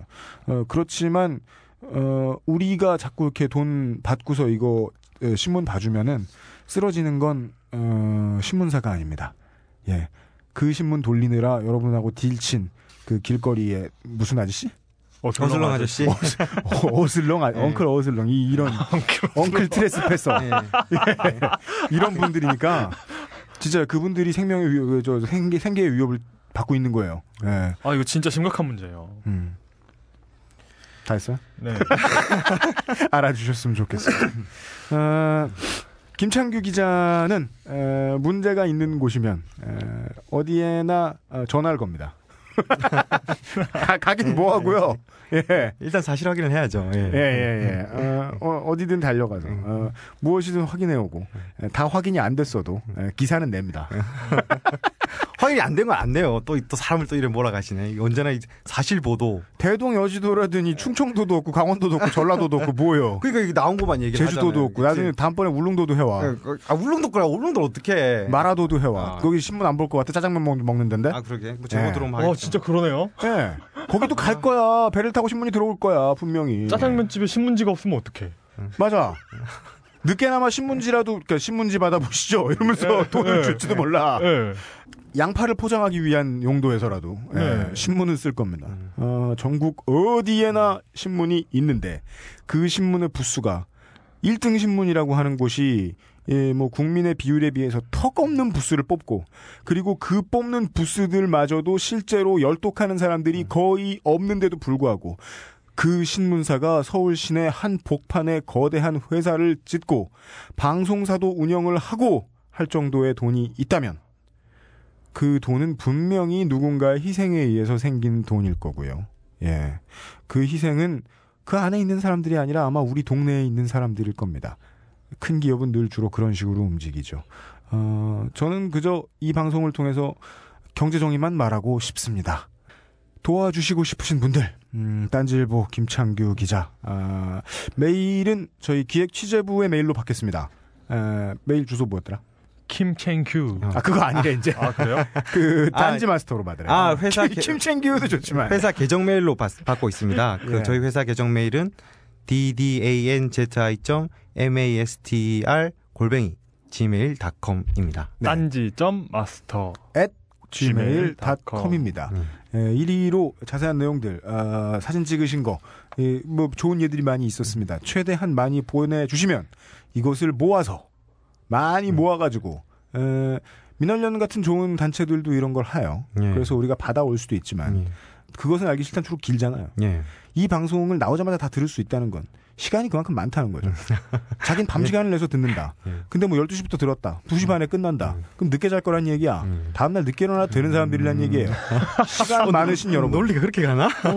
예. 어, 그, 뭐, 어, 그럴 듯한데요? 그 시간 많으신 청취자 여러분. 에, 동네의 이 다운타운에 어, 어슬렁 어슬렁 거리시다가 똑같이 어슬렁 어슬렁 거리는데 에, 현금을 들고 있다. 이런 분들이 있으면 가서 물어도 봐주시고 에, 저희들의 정보의 발 역할을 해주시면 저희들이 성실히 모아다가 또 한 번 이 이야기를 방송도 하고 에, 경제 정의를 찾을 수 있는 다른 단체들과 협력도 해 보겠습니다. 그리고 지국장님들이 직접 와주시면은 정말 오! 압박을 도저히 못 견디겠다. 아, 좋다. 정말 하- 하겠다 이러면 직접 연락을 해주셔서 방송에 나와주시면 정말 고맙겠습니다. 오 좋다. 들으셨죠, 지국장 여러분? 그, 그, 지국장의 자녀분들. 지국장의 자녀분들 왜? 어, 아빠가 얼마나 돈이 없는가? 아, 그, 그, 제가 신문 알바 해봤는데, 네. 그분들 되게 피곤하시거든요. 네. 이런 방송 아마 못 들으실 거예요. 아 추천을 해달라고. 아, 지국장의 자녀분을 아, 추천해달라. 아, 오라는 게 네. 아니라 아, 깜짝이야. 예. 아, 지국장님 자녀분들 혹은 지국장님 주변에 지국장님보다 훨씬 널널한 직업을 가지고 계시는 지국장님 친구분들. 예. 신문 지국 이런 데 보면은 그 앞에 앉아 있는 분들 있잖아요. NPC들. NPC라 그래. 아, 왜- 왜냐면 아무런 기능도 없는데 아, 중, 립적인 분들이 그냥 앉아 계시잖아요. 그리고 물어보면 똑같은 답을 해주잖아요. 옛날에 원숭이성의 비밀 해봤어요? 아, 아, 해봤죠. 네, 그 세. 문장 네. 중에 하나를 말하면 네 문장 중에 하나를 답해줘요. 네. 그런 그 중립 유닛 분들. 계속 계속 말 거면 나중에는 오늘은 말하고 싶지 않아. 이거나 가져가 하면서 이렇게 버려야 될 쓰레기 유닛 아이템 이런 거 주시는 네. 예 그런 중립 유닛 분들 저희 방송을 들으시면 지국장님들 저희 에, 환영합니다. 그리고 딱 생각해 보셨을 때 에, 우리 지국이 제일 좋댔다. 어, 돈 제일 많이 나가고 신문 제일 안 본다. 씨발. 이런 진심을 가지고 계신 분들은 어, 여기서 털 수 있는 기회를 드리겠습니다. 굳이 조선일보가 아니어도 되지 않을까요? 그 지국장님이면? 맞아요. 네. 근데 이거죠. 사람들은 신문하면 조선일보를 생각하고 마치 어, 손 비었다 데일밴드 사와라 하는 것처럼 말이죠. 음. 예, 한겨레를 보겠다는 사람들도 있지만 또 쪽수 많지 않잖아요. 이건 실질적인 싸움이니까 조중동을 팔 수밖에 없어요. 그래서 이 최대한 많은 협조를 부탁드리겠습니다. 아, 이 취재는 시작 단계입니다. 예. 앞으로 뭐 대선이 지나가더라도 대선이 지나간다고 막 갑자기 사상 누각처럼 이 조중동이 없어지는 것도 아니고 예. 어, 권원 유착이 사라지는 것도 아니고 어, 어떤 그 부정한 유착은요 정의의 잣대 몇 가지만 들이대면요 다 잘못된 거 튀어나오게 돼 있습니다. 우리 오늘 그 중에 하나를 본 것 같습니다. 꽤나 긴 시간 동안 에, 별로 많은 취재를 하지 않아 주신. 예, 딴지일보 예, 기획시팀의 예, 김창규 기자 어, 오늘도 감사드립니다. 수고하셨습니다. 예, 감사합니다. 아, 한마디 더 드려야 될 것 같은데요. 해봐요. 제보를 하실 때 같은 네. 경우에 사건이 일어난 시점을 좀 명시해 주셨으면 좋겠어요. 언제 몇 년 몇 월에 돈을 받았다라든가 그게 없으니까 지국에 이제 음. 뭐 제가 다시 전화해보고 이게 제가 귀찮다는 건 아. 아니고 예. 예. 그렇게 해주시면은 음. 더 좋겠다. 음. 정확한 연, 열월시를 예. 알면 좋겠다. 음, 제보자들에게 지금 잔소리를 하고 있죠. 아, 단디하리. 아니 아니 뭐 그랬으면 좋겠다 뭐 이런 말 꼭 뭐 그렇게 뭐 해주시라는 건 아니고 예. 네가 해라 취재. 아, 네. 예, 일부 끝에 우리 써 있는 광고나 해야 되지 않을까 이거? 2부 시작하기 전에. 아 맞다. 아 이, 이걸 그 아, 까, 까맣게 잊고 있었네요. 그 종로구 동숭동 벙커원 여기 오시면은 유- 이 옆에 계시는 UMC 유이의 3집 Love Curse Suicide를 구입하실 수가 있어요. 굉장한 특권입니다. 이 음반을 구입할 수 있다는 건 몇 장 안 찍었거든요. 안 팔릴 줄 알고. 손익분기점까지도 안 찍은 거야 바보같이. 그러니까 좀 멍청해 죽겠어요. 그것과 함께 이제 이제 곧 나오실 물뚝심송 정치부장 물뚝심송님의 정치가 밥 먹여준다 역시 구입하실 수가 있습니다. 네. 아, 짧게 하고. 예. 우리 원래 상업방송 표방했다며. 근데 아무 광고도 없어, 씨발. 아니, 이제 올 거야 이래 했으니까. 아, 막, 막 무슨 팟캐스트 1등을 하면 막 전화통에 불이 날 줄 알았어요. 아무 일도 없어. 광고를 하고 싶은데요. 막 이런 사람 올줄 아, 알았는데. 사실 그 편집장이 앞에서만 시크하게 얼마나 좋아하셨는데요. 저희 있을 진짜요? 때. 예. 그 네. 와, 필독 형이랑 편집장이랑 야, 음. 이 사람 진짜 말 한마디 던져놓으면 할 때 하는 사람이구나. 그 앞에서 시크하고 뒤에서는 되게 좋아해요. 진짜요? 예. 알았어요. 왜냐면 칭찬 같은데 부산 말이라 잘 못 알아듣겠어 요. 아직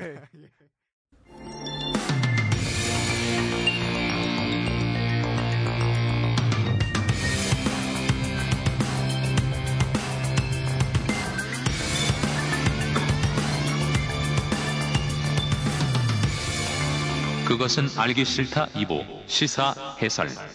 그렇게는 알기 싫다 네, 종로구 동숭동 벙커원에 오시면 우리 정치부장님 물뚝심도 정치부장님의 저서 정치가 밥 먹여준다를 구매할 수 있습니다. 아, 필자이신 물뚝심송 정치부장님을 모셨습니다. 인사드리죠. 아, 안녕하세요. 물뚝심송입니다. 아, 이 김어준 총수의 평에 의하면 아, 가장 부지런한 이 정치 평론가다. 어우, 정말 부지런하십니다. 예. 아, 정확한 평에 의하면 근면했다고 그랬죠. 아, 예, 근면, 근면. 근면하게 음, 지난 시간의 표현에 의하면 근면한 개사자. 예. 그 근면하게 준비해 오신 이야기도 지난번하고 비슷한 태제가 하나 있습니다. 역사 돌아보고 어, 미래를 보는데 도움이 되더라. 순 개사기꾼들이 하는 말이죠. 어, 미래지향적이어야만 한다. 그러기 위해서 과거를 돌아봐선 안 된다. 예. 그거는 사람한테 하는 말이 아니라 경주마한테 하는 말이지요. 음, 경주마가 아닌 사람을 이 정치도 하는 사람으로 만들게 해주시는 이 물뚝신호 정치부장님의 오늘의 이야기는 앞에서 말씀드렸다시피 첫 번째 키워드가 단일화입니다. 어, 그 단일화에 대한 얘기를 본격적으로 들어가기 전에 네. 제가 그 준비해온 얘기가 하나 있습니다. 네. 그러니까 그 일종의 지난번 나갔던 방송에 대한 AS 부분인데요. 예. 네. 지난번에 제가 이제 이런 방송 같은 걸 이제 난생 처음 하다 보니까 음. 정신이 혼미해져요. 말하다 보면 무슨 얘기를 했는지 무슨 얘기를 해야 하는지도 모르겠고. 네. 1회 녹음 때 스튜디오 분위기가 그랬죠. 예. 뿌연 안개가 가득 차 있어요. 예. 다들 이- 다들 뭔가 이렇게 뻐끔거리는데 뭐라고 하는지 뭐 예. 잘 모르겠고. 아득히 멀리서 들려, 오는 기차 소리처럼 네. 상대의 말이 그렇게 들립니다. 예. 우리의 방송은 마치 무진기행. 예. 혼자와 대화한 거야, 그냥 안개 속에서. 벙커의 특산물은 안개다. 뭐. 아, 끊겼다. 네. 계속 가시면 되겠습니다. 그 그러다 보니까 이제 방송 내용 중에 정확하지 못했던 부분이 몇 개가 있었을 겁니다. 그러니까 많이들 지적도 해주시는데 그 중에 제일 네. 큰게 이제 그 한인 애국단과 의열단을 혼동했다. 아, 네, 맞습니다. 네. 이제 그 혼동한 건 맞습니다. 그러니까 초기에는 한인 애국단이 이제 김구 선생이 주로 리드를 해가지고 만들었었고 네. 뭐 이런 식으로 이제 디테일한 부분에서 틀린 부분이 있을 수 있고 네. 있었고 네. 앞으로도 있을 수 있다고 생각을 합니다. 네.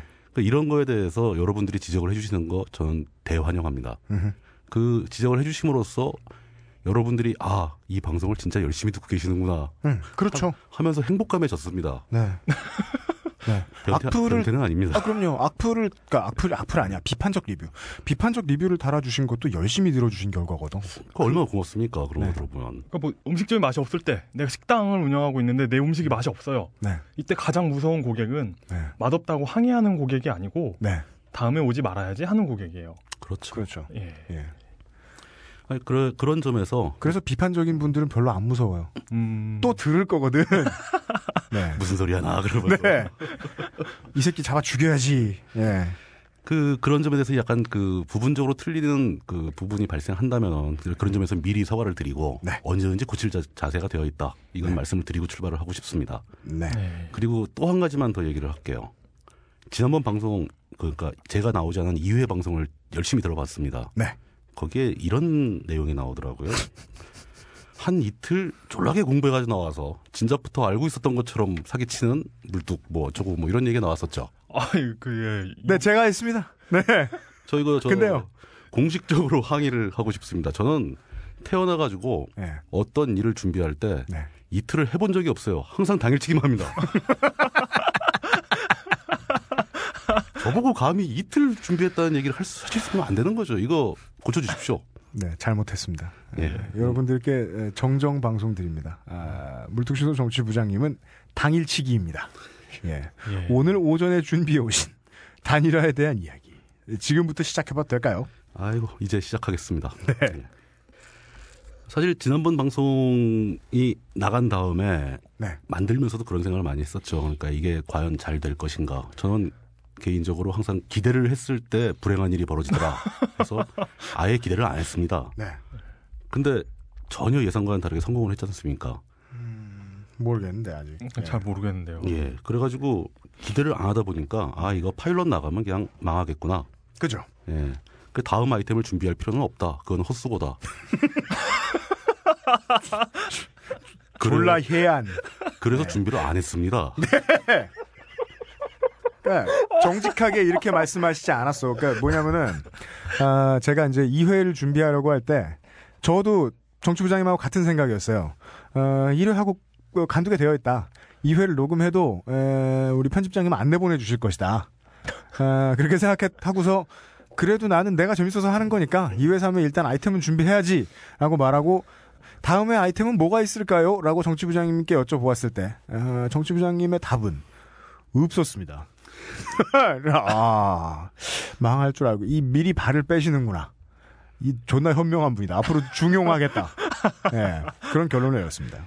이제 그러다가 이제 아 이게 또 운명이 이걸 또 하라고 시키는구나 하는 생각이 들어서 네. 그 급하게 또 아이템을 준비했습니다. 네. 보니까 많은 리뷰 올리신 분들이 저를 싫어하는 만큼 예, 우리 정치 부장님 좋아하시더라고. 어우, 전이 두 분이 계셔가지고 아주 안전한 느낌. 그, 아니요. 사실은 제가 리플을 거진 다 읽어봤는데 예. 저 제가 한 방송 내용 좋다고 하신 내용은 거의 없어요. 목소리 좋다는 얘기만 나왔습니다. 전 무지 실망했어요. 그러니까 서사의 문제죠. 목소리 좋습니다 하고 끝나면 칭찬이잖아요. 예. 예. 예를 들어 이제 진행자에 대해서 얘기한다. 어, 목소리만 좋고 생긴 것도 족 같은 게 말은 자꾸 끼어들고 이렇게 나간단 말이에요. 서사는 이렇게 진행됩니다. 어 그래서 정치부장님에 대해서는 에, 상당히 온건하고 어, 옹호하는 분위기였다. 예, 아유, 그리고 그, 저, 그, 굉장히 재밌었다, 유익했다, 이런 분들 많으셨어요. 예, 그런 분들한테 제가 진심으로 감사를 드립니다. 예. 그래, 그렇게 해서 준비한 그 아이템이 제목은 이제 단일화라는 제목으로 됐는데 사실 이 단일화 아이템을 정하게 된 이유는 지금 현재 우리 상황에서 네. 이번에 이제 코앞에 다가온 대선에서 네. 안철수와 문재인 후보 간의 단일화가 현재 시대의 화두로 떠오르고 있는 것은 사실입니다. 예. 그 얘기를 직접적으로 안철수와 문재인 후보에 대한 얘기를 하게 되면 음. 종잡을 수가 없게 됩니다. 현행 이슈에 대해서 내놓는 건 의견에 지나지 않죠. 그렇죠. 하나의 네. 의견에 불과하게 되는 거고. 그래서 제 저는 어디로 관심을 돌렸냐? 역시 또 과거로 관심을 돌려본 거죠. 네. 과거로 관심을 돌려봤더니 우리나라에서는 제대로 된 대통령 선거 할 때마다 단일화가 문제가 됩니다. 그럼요. 음. 네. 여기서 이제 단서가 붙은 게 제대로 된 대통령 선거. 네. 그러니까 뭐 체육관에서 뽑고 이럴 때는 단일화 안 합니다. 네. 그렇죠. 진짜 선거로 대통령이 결정되는 순간이 오면은 항상 단일화 문제가 화두로 떠올랐습니다. 음. 그첫 번째가 네. 제 3대 대통령 선거였죠. 3대. 예. 네. 그때는 이제 이승만이 1대 2대를 하고 네. 3대에 또 도전을 하던 그 순간이었습니다. 네. 그때 민주당에서는 신익희 후보가 민주당 후보로 나왔습니다. 신익희 후보. 예, 신익희입니다. 네. 신익희 후보가 민주당 내에서 이제 어떻게 그 후보로 결정이 됐냐면 신익희라는 이름은 조금 생소할 수 있습니다. 그렇지만 아마 여러분들께서 장면이라는 사람의 이름은 기억하실 것 같아요. 네. 예. 그 신익희, 장면 그리고 또 한 명의 후보가 김준연 이렇게 세 분이 나와가지고 네. 민주당 내에서 그 내부 경선을 치른 거죠. 예. 거기서 신익희 후보가 1등으로 이제 통과를 하게 되고 예. 그래서 민주당의 공식 후보가 됐습니다. 예. 근데 여기에 또 한 명의 후보가 있었죠. 민주당이 아닌 그 굉장히 유명한 분인데 저 죽산 조봉암 선생이라고 어. 그분이 여기에 이제 대통령 후보로 나오게 됩니다. 네. 근데 조봉암 선생님은 어떤 정당 소속이었냐면은 정당이 없었어요. 네. 그때 한참 정당을 만들던 도중에 대선이 있어가지고 그냥 나왔습니다. 그렇죠. 어, 네. 예. 예. 그 조봉암 선생이 그 선생님이 추진하시던 정당의 이름은 이제 진보 정당이었어요. 진보당. 네. 진보당. 예. 이름 그대로 딱세딱 글자였습니다. 그대로 진보당. 진보당입니다. 예. 예. 그, 그, 대한민국 진보, 진보 정당의 원류라고 지금까지도 보지요. 그렇죠. 네. 음. 진보 정당을 만들기 위해서 추진하는 추진위원회를 결성을 했어요. 네. 그 추진위원회가 제대로 창당 작업을 하기 전에 대선이 다가왔고, 예. 거기 그래서 진보 정당 창당 추진위에서 의결을 해가지고 조봉암 선생을 후보로 추대합니다. 네. 정당이 아직 만들어지지 않았으니까 무소속으로 나올 수밖에 없었죠. 그렇죠. 이 조범 선생님은 이 전에도 한번 이미 2대 대통령 선거 때도 예. 나왔다가 낙선을. 예. 예. 그, 그렇게 돼서 이제 그 조봉암 후보와 신익희 후보 사이에 단일화가 화두가 됐던 겁니다. 음, 네. 네. 그때는 단일화가 뜻밖의 외적 요인으로 간단하게 돼버렸어요. 어떻게 해요? 신익희 선생이 의문의 죽음을 당해버렸습니다. 음.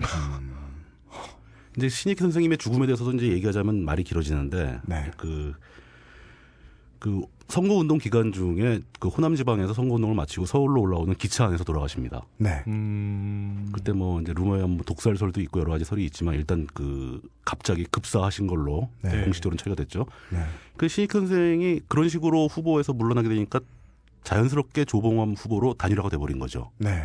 그래서 이제 결과는 이제 이승만 후보와 조봉암 후보의 선거 결과는 이승만 후보가 500만여 표, 그리고 조봉암 후보가, 후보가 216만 표를 얻어가지고 패배하게 됩니다. 그 당시에 선거에 어, 공신도에 대해서 잠깐 이야기를 해볼까요? 지금까지도 여전히 이 투표가 100% 공신도를 가지고 있는가에 대한 의문은 가져볼 만한데 이승만 자유당 정권 시절이라면 특별히 그럴 만했다는 거죠. 제가 보기에는 당시 투표는 모르겠습니다. 숫자를 말씀드리는 게 의미가 있을지 모르겠는데 네. 한 플러스 마이너스 10% 정도는 차이가 난다고 봅니다. 그러니까 음. 한 30%뭐 210만 표다. 이거면 뭐 한 3에서 뭐 3, 40% 정도 득표를 했다고 보고 그렇죠. 예. 오차가 그 정도다. 뭐 Gangs of New York 보면 그런 거 나오잖아요. 그 투표하고 나오면 네. 그 이발소에서 면도를 시킵니다. 음. 또 보내요. 음. 다르게 생기게. 예. 그런 장면 나오죠. 아니 뭐 음. 근데 이제 그렇다 하더라도 그 어떤 그 투표 부정이 대세를 뒤집어 엎을- 만큼 많지는 않았다고 보여집니다. 음. 뭐 물론 상당히 있었겠지만 그래서 이제 조봉암 후보의 득표는 216만 표에 그쳤고 네. 그것이 사실은 여태까지도 네. 이 공식적으로 대한민국 내에서 벌어진 공직 선거에서 진보 계열이 받은 최다 득표입니다. 맞습니다. 음. 네. 그 이상으로 받았던 적이 없어요 아직 사실. 그 제가 신익희 선생에 대해서 예. 알고 있는 것은 어, 최초에 어, 한국 전쟁이 터지기 전에는 뭐 비교적 찬탁 입장이었다고 해야 할까요? 그래서 이승만과 그 이런 새로운 용어 나옵니다. 단정이라고 하죠. 이 남한만의 단독 정부 아, 수립에 네네네. 있어서 이승만과 뜻을 같이 했었습니다. 맞습니다. 그러니까 김구 선생의 남북 합작 문제에 대해서 반대했었어요. 네. 예, 그러셨던 분이라서 어떻게 보면 이 오늘날의 민주당 느낌하고 되게 좀 닮았죠.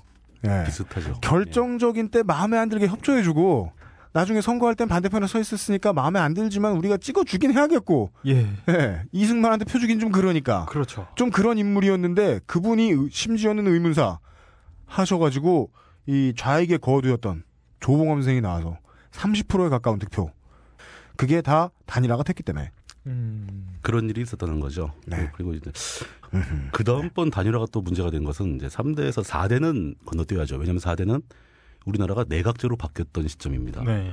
그렇죠. 그러니까 그 4.19 혁명으로 이승만 정권이 물러나고 네, 장면 총리가 그러면 그래서 이제 그 대통령의 위상이 약해지는 시점이었습니다. 네, 그리고 윤보선 씨가 대통령이 되긴 하는데 사실상 다른 대통령들하고는 차이가 많은 대통령이었던 거죠. 음. 그 4대를 넘어가고 이제 5대 대통령 선거가 또 단일화 문제를 유발합니다. 네, 5대 대통령 선거는 사실 박정희 정권과 시- 정권이 시작되는 선거였습니다. 네.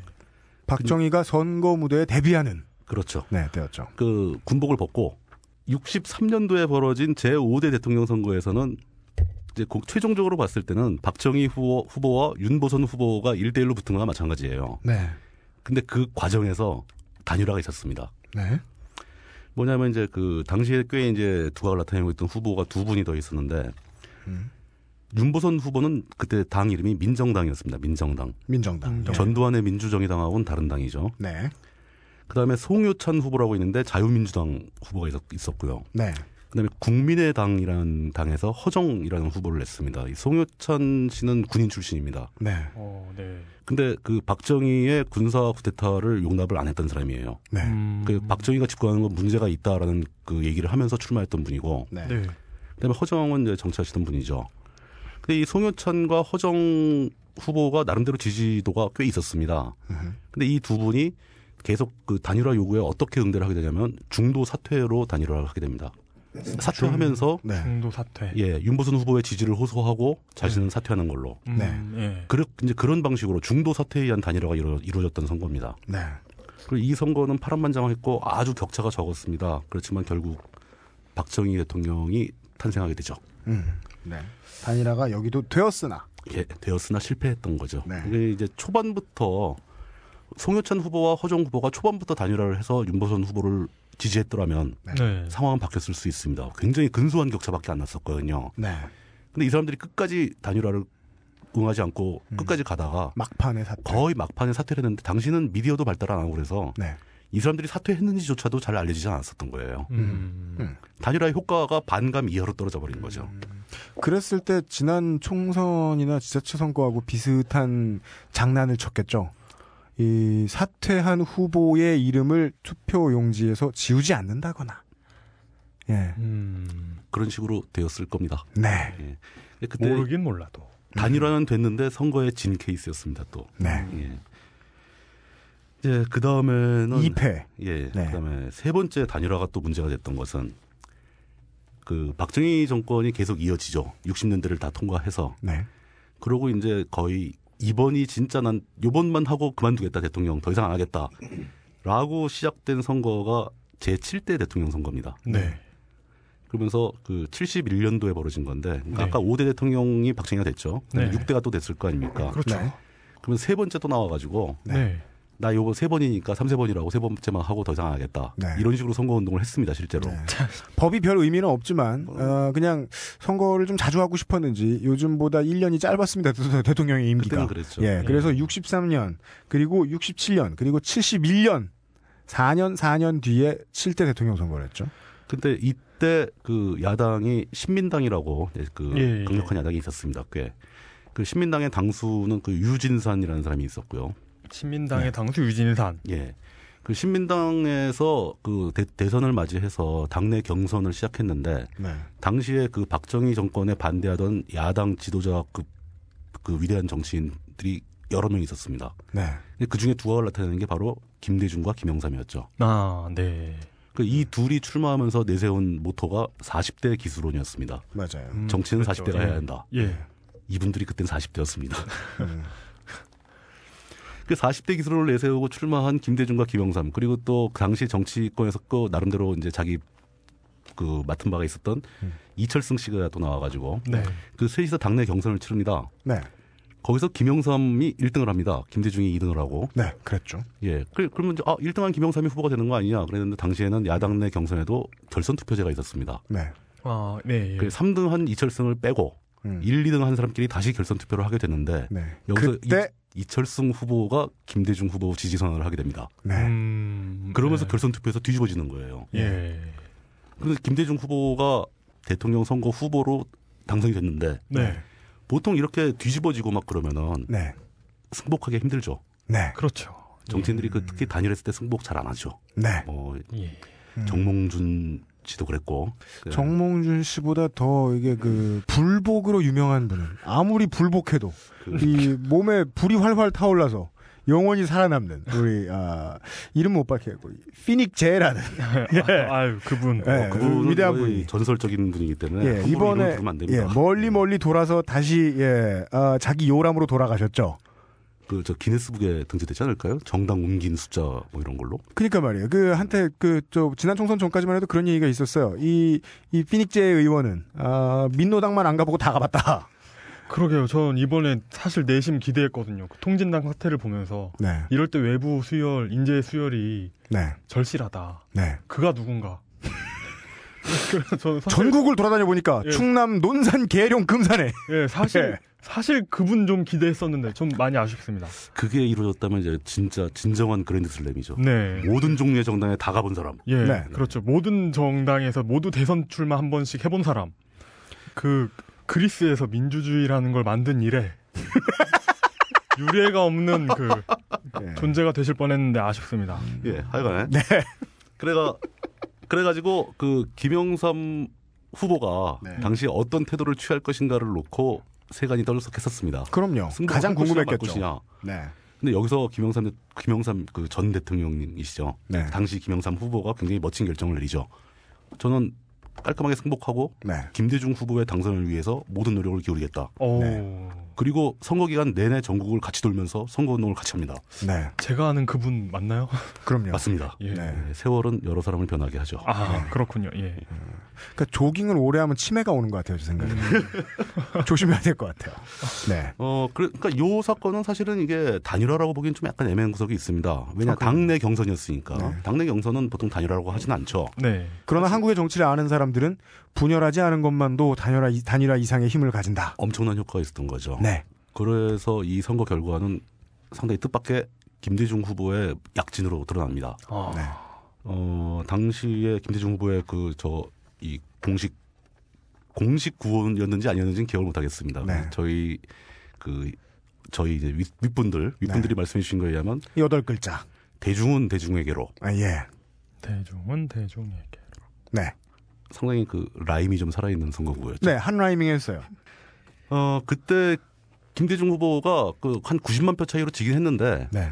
이 이 선거가 사실은 그 박정희 대통령한테 굉장히 강력한 위협으로 다가갔던 게 확실하죠. 네.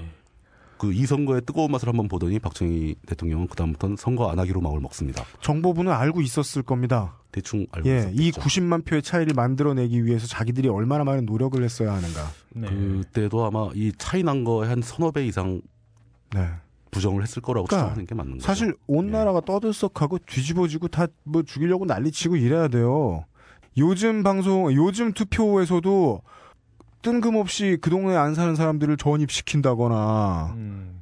아니면 대학생들을 투표를 못하게 한다거나 그런 일 비일비재하잖아요. 투표날 투표날 뭐 그 새벽에 나오라고 한다거나 출근하라고 한다거나 투표가 권력을 만들어주는 나라에서 절대로 있어서는 안 되는 반국가행입니다.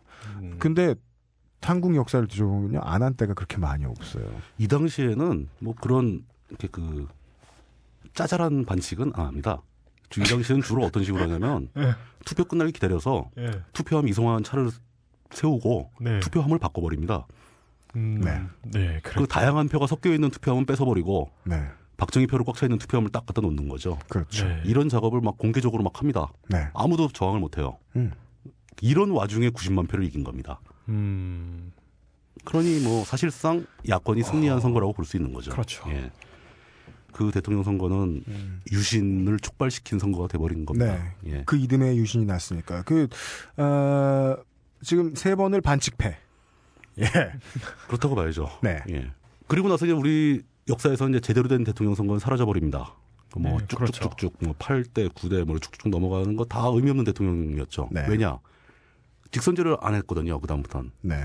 통일 주체, 예, 국민회의. 국민회의. 예. 네, 그걸 만들어서 그 대의원들끼리 체육관에 모여서 뭐 득표율 뭐 90%대를 유지하면서 거의 그렇죠. 뭐 북한과 비슷한 수준의 득표율을 자랑하고 네, 이렇게 하다가 그 다음번에 또 처음으로 선거다운 선거가 벌어진 게 바로 87년도인 겁니다. 네.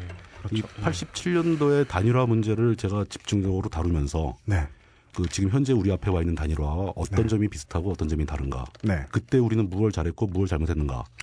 네, 그때 했던 잘못을 반복하지 않- 않으려면 어떻게 해야 되는가. 네, 이런 얘기를 하고 싶은 게 이 자리인 겁니다. 그렇습니다. 87년. 근데 그때 제, 제가 굉장히 어릴 때잖아요. 아직도 기억나는 게 뭐냐면 우리 어머니가 시장 가실 때 썼던 보자기에 민정당이 있었어요. 민정당 표시가 있었어요. 음. 제 떨이에도 전부 민정당 표시 있었고, 그러니까 그 민정당이 어떤 일종의 무슨 무슨 베네통이나 이런 것처럼 각종 각종 사물에 이렇게 막 박혀 베네통이야? 있었어요. 예. 최고의 트렌드. 예, 저- 갭, 요즘- 갭. 예, 잘, 예. 잘 나가는 그런 그런 어떤 메이커였어요. 게- 그, 그게 예. 요즘 생, 요즘은 상상할 수도 없는 건데 그땐 그냥 그랬어요. 그 뒤에 5년 뒤에 92년에도 그 어, 동네 아저씨들 대도 무문 시계 다 하나 차고 다녔습니다. 아 그랬군요. 그 소위 김영삼 시계. 음, 그 87년을 기억을 해보면 이렇습니다. 하루 종일 이제 학교 갔다 집에 오면 TV만 계속 보고 있으면은요. 심지어 그 당시에는 그 고난유착의 끈이 좀 많이 떨어진 때였다고 지금에 비하면 그렇게 볼 수도 있어요. 그래서 그때는 할 말들은 대충 다 했는데 기자들이 방송도 신문도 노태우 후보에게 관심이 없었어요. 음, 관심이 거의 없었어요. 왜냐하면 그동안 우리가 이게 정치에 있어서 가장 중요한 게 그겁니다. 알던 이름. 알던 이름. 알던 이름, 알던 프랜차이즈, 써본 곳. 마치 우리 어머니, 아버지 혹은 할머니, 할아버지가 아이들을 학원 보낼 때 종로학원 아니면 대성학원 보내듯이 음, 알던 이름. 근데 그 알던 이름이 너무 잘 아는 이름 세 개가 다 튀어나와 있으니까 음, 사람들은 노태우에 대해 관심이 없었습니다. 그렇군요. 근데 게임은 사람들의 인지도처럼 흘러가진 않았죠. 실제로 그랬었죠. 네. 그 87년 대통령 선거는 되게 특이합니다. 특이하고 그 결론도 황당했죠. 그래가지고 사실 이제 그 얘기를 하기 위해서 네. 이제부터 본격적으로 시작을 해보려고 하는 겁니다. 네. 그러다 보니까 87년도에 왜 그런 기이한 판이 만들어졌는가를 얘기하기 위해서 네. 약간 더 과거로 돌아가야 한다는 거죠. 음. 그래서 너무 과거로 돌아가면 또 그러니까 네. 어디서부터 갑니까? 79년 10월 26일 이후부터 가도록 하겠습니다. 네. 음, 네. 그때는 아, 모 일본인 총격당한 바 있는 날입니다. 살인 사건이었죠. 예. 그, 이, 뭐, 2차 대전 때 만주국에서 장교하던 분. 음, 어, 그렇죠. 예. 그리고 그 요즘의 정치 상황과 미루어 봤을 때, 네. 아, 그 음료수로 음모를 종종 드시지 않았을까 싶은. 예. 그런 걸로 따지면 가장 많은 섭취량을 자랑하지 않았나 어허. 싶은 분. 예. 그 소화 안 되는 거예요, 그거 사람 털은. 어우, 생각만 해도 더럽고 예, 씨발 전혀, 내가. 전혀 소화가 안 되고 그대로 나옵니다. 예, 하여간 에, 어, 어, 어 떻게 하세요? 아니 머리 감다가 이렇게 들어갈 때도 있고 그렇잖아요. 커피 속에 들어간다든가. 어, 그렇구나. 예, 떡국 안에 들어간다. 그, 저, 그, 그런 종류의 이물질이 맹장염을 유발한다는 설도 많았었습니다. 음. 진짜요? 소화가 안 되기 때문에 아. 거기 모여 있다는 거죠. 그러다 아. 이제 염증을 유발한다는 얘기도 있어요. 정호택 의원 엑스레이 한번. 찍어보셔야 되겠네요. 음. 하여간 예 그런 국가에 무슨 큰 일이 있었던 날이었죠. 10월 26일. 유신 독재 체제를 만든 사람이 죽었습니다. 유신 독재 체제의 핵심이었고 유신 독재 체제의 본체였고 네, 그런 사람이 죽은 날이죠. 네, 그러니까 유신 독재라는 시스템 하나가 붕괴해버린 날입니다. 네. 음. 어떤 방법을 써도 안 무너질 것 같았던 네. 야당의 수많은 정치적 활동가들이 네. 시위도 해보고 뭐 서명도 받아보고 뭐 국민들한테 호소도 해보고 사람이 죽기도 하고 네. 그래도 끄덕없이 20년 30년 계속 유지할 것처럼 보이던 그 영구 총통이 네. 거의 왕에 버금가는 권력을 갖고 있었죠. 총통, 왕. 총통. 가장 가까운 의미는 절대 왕정의 짜르죠, 짜르. 그렇죠. 예. 짜르라고 표현할 수 있습니다. 뼈트르 대제 같은. 네. 근데 그런 사람이 갑자기 죽은 겁니다. 뜻밖의. 그러니까 결국 무너지지 않는 권력은 없는 거죠. 그렇죠. 예, 그러면서 그 절대 권력이 붕괴하는 순간 이후에 네. 그 권력이 사라져버린 그붕 뜬 시간대에서 네. 과연 이 권력을 누가 차지할 것인가를 네. 놓고 달리던 사람들이 있었다는 거죠. 네. 그 얘기가 시작되는 겁니다. 예.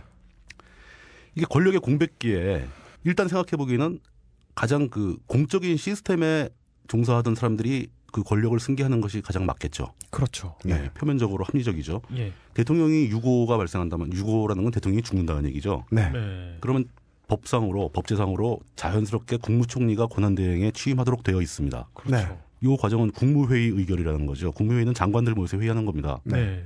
그 대통령이 죽었으니까 그리고 아마 형식적으로 다시 통일 주체 국민회의에 이 체육관 크라우드들 모아서 대의원 뭐 대충 간선해서 당시에 헌법이었으니까요. 예, 찬반을 결정한 다음에 총리를 예, 임시적으로 대통령으로 앉혔겠죠. 그리고 그 직후에 이제 어떤 순서로 얘기가 진행되냐면은 정상적으로 됐습니다. 그러니까 그 최규화 국무총리 당시 국무총리가 네. 권한 대행에 취임을 하죠. 네. 하고 국가의 비상사태가 발생했으니까 계엄령을 선포합니다. 예. 계엄령을 선포하면 계엄 사령관이 필요하죠. 그렇죠. 계엄 사령관은 군 참모총장이 하는 게 맞죠. 네. 그렇죠. 당시 참모총장이었던 정승화가 그 계엄 사령관으로 취임을 하게 됩니다. 네. 음. 아주 정상적으로 흘러갔죠. 네. 근데 이제 그 김저 아니 그 김재규 씨가 박정희를 암살한 사건에서 김재규가 권력을 잡는데 실패했다는 얘기까지 나오면 복잡하니까 네. 일단 김재규는 체포가 됐습니다. 네. 권력을 장악하는데 실패했어요. 예. 그요 다음 단계부터 얘기가 시작되는 겁니다. 그런 상황에서 대통령이 암살 사건, 이게 살인 사건입니다. 살인 사건도 법적으로 수사를 해야 돼요.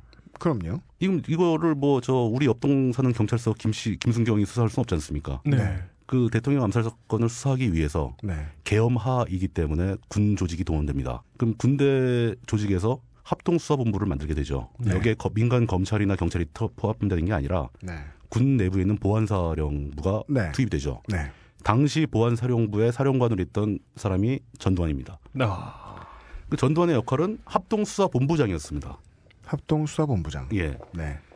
이제 그런 상황에서 정상적으로 흘러갔다면 아까 말씀하신 대로 네. 개헌을 하기 전까지는 네. 당시 헌법이었던 그 유신 헌법에 의거해서 네. 통일 주체 국민회의가 다시 소집되고 거기서 대통령을 선출을 해야 되겠죠.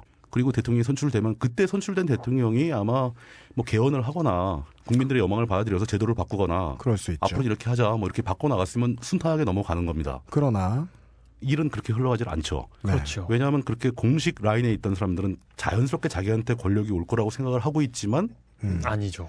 현실적으로는 그 공식 라인에 있지 않은 사람들이 그 권력을 원하고 있었다는 겁니다. 작업을 똑바로 하지 않았군요. 최규하, 예하 문인들이 할 줄 몰랐던 거죠. 문생들이. 음. 그럼 그 저는 계엄에 대해 궁금한 게 예. 있어요. 계엄이란 말 정말 많이 듣는데 한국 사람들은 아까 합동수사본부에 대해서도 말씀해 주셨고 민간이라고 여기서 말씀을 드리는 거는 검경입니다. 검경이 수사에 참여하지 않았다. 혹은 에, 비상사태 국가 운영에 참여하지 않았다라고 이야기를 할 것 같으면 이 합수부장인 어, 당시의 전두환 장군 어, 이 사람은 대체 어느 command 밑에 있는 겁니까? 어느 예하에 있는 겁니까? 법적으로는 공식적으로는 계엄사령관 휘하에 있는 거죠. 계엄사령관은 누구의 밑에 있죠? 공식적으로는 권한대행 밑에 있는 거죠. Oh my god. 거기서 끊기죠? 그게 음. 끝입니다. 예. 최규하 권한 권한대행이 끝입니다. 거기서 끊기죠? 음. 거기서 군과 민간 정치가 끊기는 겁니다. 말 그대로 1인 지하가 되는군요. 그 순간이 쿠데타로 넘어가죠. 근데 여기서 한 가지 더 생각할 게 당시에 그 대통령 암살 사건을 수사하는 수사본부장의 입장에서는 네. 자기가 필요에 자기의 필요에 의해서 그 사람이 심지어 이 국가기관에서 어떤 중요한 직책을 갖고 있다 하더라도 이 암살 사건에 관련돼 있다고 엮어버리면 그 사람 끝장나는 거죠.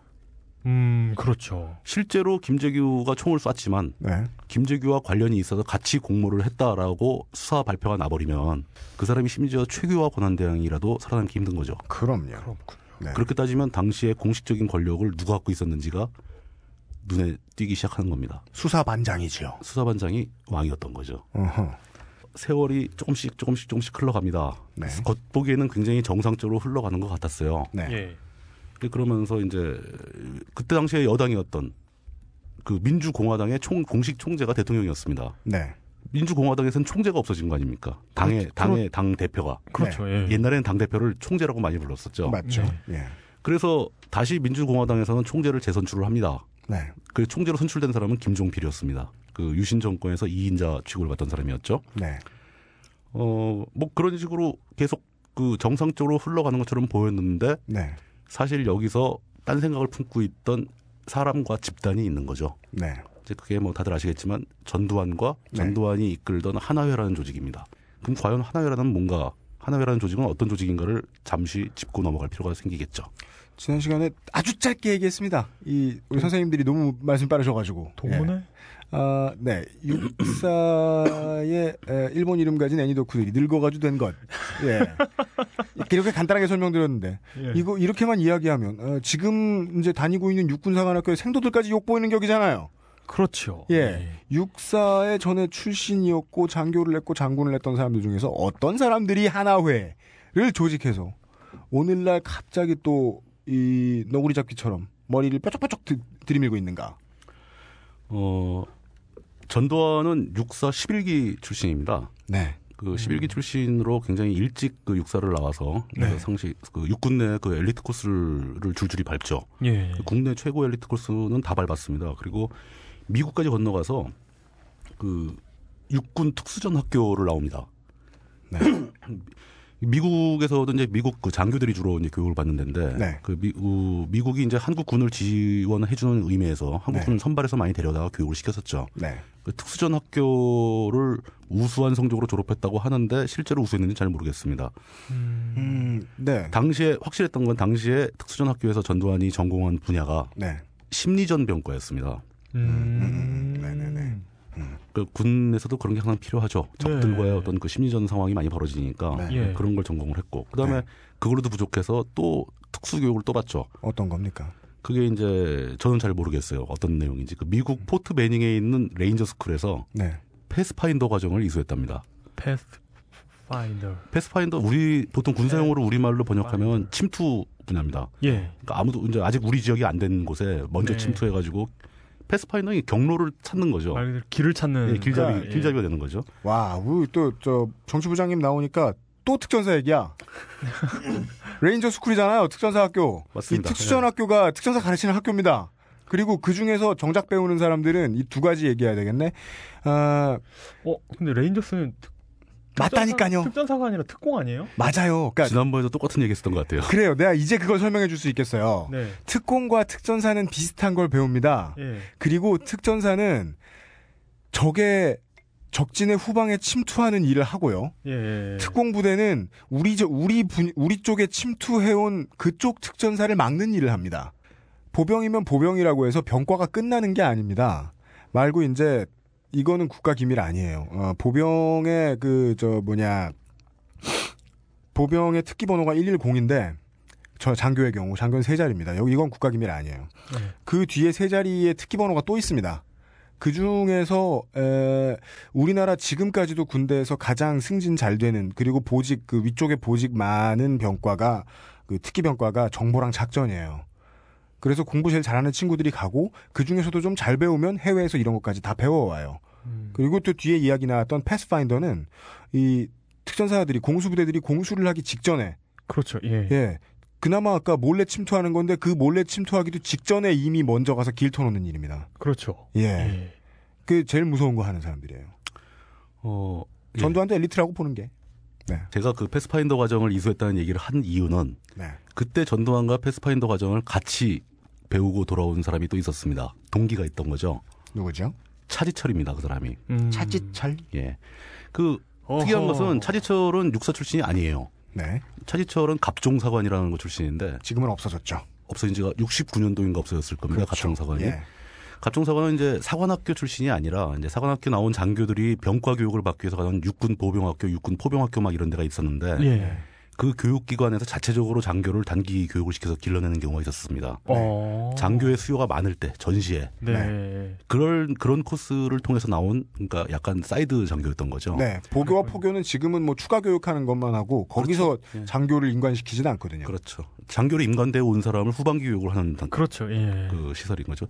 옛날엔 거기서 이제 직접 장교를 냈, 냈다는 겁니다. 네. 그런 사- 그런 출신이었어요. 그 차지철이라는 이름이 등장을 했습니다. 예. 그러고 나서 전두환은 우리나라에 돌아와 가지고 그 꽤 좋은 보직을 연속으로 받게 되죠. 이 정도 엘리트면 우수한 보직을 받게 되는 거죠. 그럼요. 근데 그러는 와중에 그 60년도, 61년도에 그러니까 5.16 군사 구태타가 벌어지는 시점에 네. 전두환이 맡고 있던 보직은 뭐였냐면은 서울대학교 그 대학 내의 ROTC 교관이었어요. 어. 네. 예. 그 ROTC 교관으로 재직한 사이에 군사 구태타가 발생합니다. 네.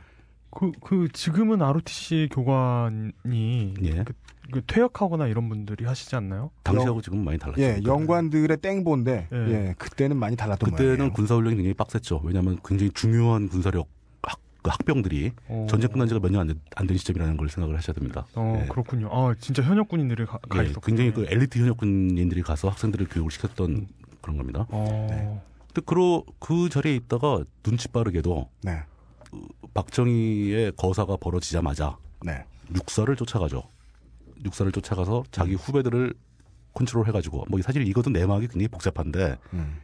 5.16 지지 시위를 주도합니다. 여기서 컨트롤이란 mind control. 예. 심리전. 예. 초기에는 육사 생도들이 5.16 지지 시위를 거부를 했었어요. 네. 근데 이 생도들이 거부한다는 정보를 가장 빨리 캐치하고 전두환이 네. 이걸 상부에 보고를 하고 음. 자기가 그 사이에 끼어 들어가 가지고 학생들을 다시 선동하고 뭐 반대하는 사람들은 어, 내리누르고 네. 이렇게 해서 그 5.16 지지 시위를 하면서 육사 생도들이 가두 행진까지 합니다. 이런 상황이 발생합니다. 예. 음. 박정희 입장에서 얼마나 예뻤겠습니까? 그렇죠. 그렇죠. 19에서 22인 친구들 무궁화 여러 개 단, 별 몇 개 단 사람들이 와가지고 사열종대로 이러는데 어떻게 안 가요? 가야지. 그것도 사실 그렇죠. 생도 입장에서 보기엔 자기네 한 한 꽤 몇 년 선배가 와가지고 잘 나가는 선배가 와서 예. 막 이렇게 얘기하는데 거, 거부하기 힘들었겠죠. 예. 요즘도요, 이병도 무시하는 게 소위인데 소위도 한다는 친구들이거든요. 근데, 근데 사실은 이때 처음에 육사를 컨트롤하기 위해서 파견된 사람들이 몇 명 있었는데 네. 그 중에 제일 낮은 직급이 낮았던 사람이 차지철이었어요. 뭐, 그 네. 차지철이 가서 육사 시위를 주도하려고 했는데 실패하고 음. 그 실패한 걸 전두환이 성사시킨 경우입니다. 어, 그랬군요. 그때부터 미묘하게 차지철과 전두환 사이에는 경쟁 의식이 싹트기 시작했다고들 합니다. 어, 예쁨을 받기 위한, 어, 좀 더 세게 말하면 간택받기 위한 경쟁에서 예, 서로 후궁들 마냥 눈치를 보기 시작했다. 음. 이 상황에서 박정희의 간택을 전두환이 받았다라는 증거. 네. 전두, 전두환이 바로 어떤 보직을 받게 되냐면 박정희가 5.16 군사 쿠데타를 일으키고 나서 말 만들었던 국가 최고의 권력기관 네. 국가 최, 국가 재건 최, 최고 회의에 예. 전두환이 비서관으로 임명이 됩니다. 네. 음. 비서관은 비서가 아니에요. 되게 센 겁니다. 굉장히 센 겁니다. 예. 그러니까 뭐저 전화 받아주는 비서가 아니죠. 예. 네. 아, 승은을 입었군요. 그 거기, 거기서부터 전두환은 수직 상승을 하기 시작합니다. 네. 어허. 승은은 야한가? 예. 네.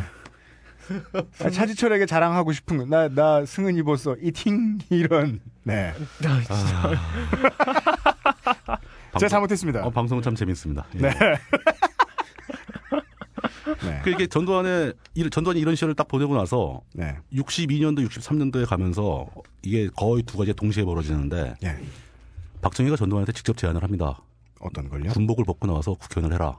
박정희는 당시 민주공화당을 만드는 과정이 있었고 네. 의원을 할 사람이 많이 필요했던 겁니다. 그렇죠. 믿을 만한 사람들은 군대에 있는 장교들이라는 군대에 거죠. 예. 네. 이때 무수히 나와서 박정희 밑에 들어가서 민주공화당 의원을 하는 사람들이 많습니다. 음, 예. 전두환은 그 제안을 거절합니다. 왜일까요? 거절하면 보통 이제 그 정도 센 사람이 뭘 제안을 했는데 거절하는 건 굉장히 불충한 일이잖아요. 네. 그렇죠. 전두환은 뭐라고 얘기를 하냐면 각하 군 내부에도 충성스러운 사람들이 있어야 되지 않습니까? 아이고 착해라. 아이고 하는 음. 말마다 기특하기가. 음. 박정희가 아마 고마워했을 것 같아요. 네. 그 얘기를 듣고. 아, 너무 잘 빨아주길래 일을 시키려고 했더니 더 빨고 있더라. 근데 아이고. 제가 보기에는 그때 전두환의 판단, 이거는 이제 근거가 없는 추정인데 네. 전두환의 판단이 있었던 것 같아요. 왜냐하면 아직 군사 정권이 안정되지도 않았고 음. 내가 나가서 민간 정치를 한다고 해봐야 남는 게 없다. 정치판에 들어가서 혼란스러운데 언제 날아갈지도 모르고 네. 어디로 갈지 모른다. 하지만 군대 조직은 확고하지 않는가. 네. 장교로서 누릴 수 있는 게 이렇게 많은데 왜 그걸 뿌리치고 나간단 말이냐. 장기 네. 투자다. 장기적으로 봤을 땐군 네. 내부에 있는 게 맞다. 네. 지금 라고 그냥 남았을 거로 봅니다. 금사재기 해두자라는 그렇죠. 마인드. 예. 네. 그러면서 군 내부에서 바로 그 직후 아니면 비슷한 시기에 사조직을 만들게 되는 거죠. 그때 사조직을 만드는데 하- 참여한 동기들이 뭐 노태우, 정호영, 김복동 이런 사람들이고 네. 거의 윤필용이라는 사람이 같이 또 합류를 하게 됩니다. 네. 네. 그 사람들이 모여서 만든 조직이 하나회예요. 하나회. 이렇게 드- 이렇게 역사에 등장합니다. 그렇죠. 그러니까 그 5.16 군사 쿠데타 직후에 만들어진 조직입니다. 네. 하나회가 뭐 최근에 만들어진 게 아니에요. 굉장히 오래된 조직입니다. 음. 네. 근데 군 내부에도 사실 사조직이라는 건 얼마든지 있을 수 있습니다. 저 자기 친한 친구들끼리 모여서 뭐 동호회 같은 거 만들 수 있잖아요. 네. 뭐 얼마든지 같이 놀 수 있는 거고. 네. 근데 왜 하나회는 이렇게 말이 많을까요? 저는 그것을 어떻게 봐야 하는가에 대해서 굉장히 많은 생각을 해봤는데 네. 결국은 이 권력의 문제거든요. 이게 음, 그렇죠. 예. 예. 그 하나회 이전에도 전두환은 뭐 그 오성회 뭐 이런 것도 만들었던 적도 있고 오성회. 예 오성회라는 것도 있었습니다. 무슨 대통령이 되고 싶은 사람들 카페인가요? 뭐 오성회야? 아마 오, 성과 한음의 그 오성 아닐까요? 별 다섯 개 맞습니다. 아, 예, 예. 예. 그러니까 돌침대 그거야. 예. 별이 다섯 개. 그 네. 다섯 개. 왜냐하면 이제 군인의 최종적인 꿈은 별 다섯 개죠. 이게 그러니까 이게 안타깝다는 거예요. 군인의 최종적인 꿈이 그 전쟁 나의 별, 별 다섯 개가 되면 안 되잖아요. 전쟁 나도 그거 못 줍니다. 원래 전쟁 나더라도 별 다섯 개는 항상 그 국민에 의해서 선출된 대통령이 별 다섯 개인 거죠. 아, 네. 그렇군요. 예. 예. 그게 민주공화국이에요. 아니, 그렇습니다. 그런데 근데 그 권력을 위해서 이 사람들이 어떤 걸 하게 되냐면 사조직을 만들어서 그 절대적인 충성과 복종의 맹세를 하고 네. 그 안에 들어온 사람들은 고참들이 다 이렇게 키워주고 그렇죠. 그러니까 그 조직이란 그런 거죠. 인사의 룰 같은 거 다 이 룰이 있을 거 아닙니까? 네. 그 룰을 무시하고 자기네 조직 애들을 우선적으로 선발하고 네. 이런 식으로 군대 기강을 문란시키는 조직인 거예요. 음. 이런 군대 식의 입장에서 보면 그렇죠. 이런 식의 조직이 생긴다는 것은 군의 입장에서 봤을 때는 암적인 거죠. 그런데 이 비정상적인 방법으로 무력을 동원해서 정권을 찬탈하는 입장에서 보면은 네. 이런 큰 하나의 조직이 자신을 밀어주고 있다라는 건 굉장히 도움이 되는 거죠. 그렇죠. 예. 이 조직을 통해서 군 전체를 장악할 수 있다는 거죠. 네. 얘들한테는 떡을 좀 주면 되고 네. 떡을 주면 얘들은 충성할 거고 그렇죠.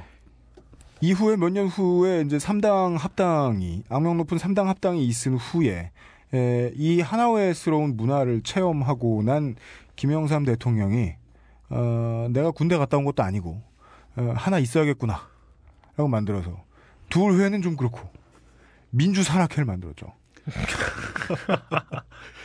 아, 저는 저 김영삼 대통령, 대통령이 그 하나회를 없애버린 얘기 하시는 줄 알고 음. 어, 그 저, 얘기는- 저도 네. 그 얘기인 줄 알고. 예. 왜냐하면 그 그, 얘기 그 지금 하면 안 되는데 이러고 있었는데 그러니까 서클은 필요하다는 거예요. 그러니까 정치부장님 말씀해 주신 대로 군대 입장에서는 암적입니다. 왜냐하면은 조금만 똑똑하고 이 자기 집안 보위를 위해서 노력하고 싶어 하는 그냥 순수한 그 뭐 욕심이 조금 있는 개인. 누구나 권력욕은 있잖아요. 그런 친구들이 어렸을 때부터 들어오면 아 우리 군대에서는 무엇 무엇을 잘하고 무엇 무엇을 잘하고 어떤 어떤 걸 고생하고 어디서 무슨 교육을 받고 이러면은 과정을 거쳐서 인사사령부에서 뭐 나를 중장으로 만들어주는구나 대장으로 만들어주는구나 이게 아니라 어디에 줄을 대면 나는 하나회가 되어서 나중에 별 좀 하단장 좀 됐을 때 국회의원 하나쯤 들어오거나 장관 하나쯤 들어와가지고 그때부터 군복 받고 내가 정말 하고 싶은 일을 또 할 수 있겠구나 이게 꿈이 되면 모두가 괴물이 되겠죠. 그렇죠. 네. 그 어떤 국가 시스템이 유명무실해질 수 있죠.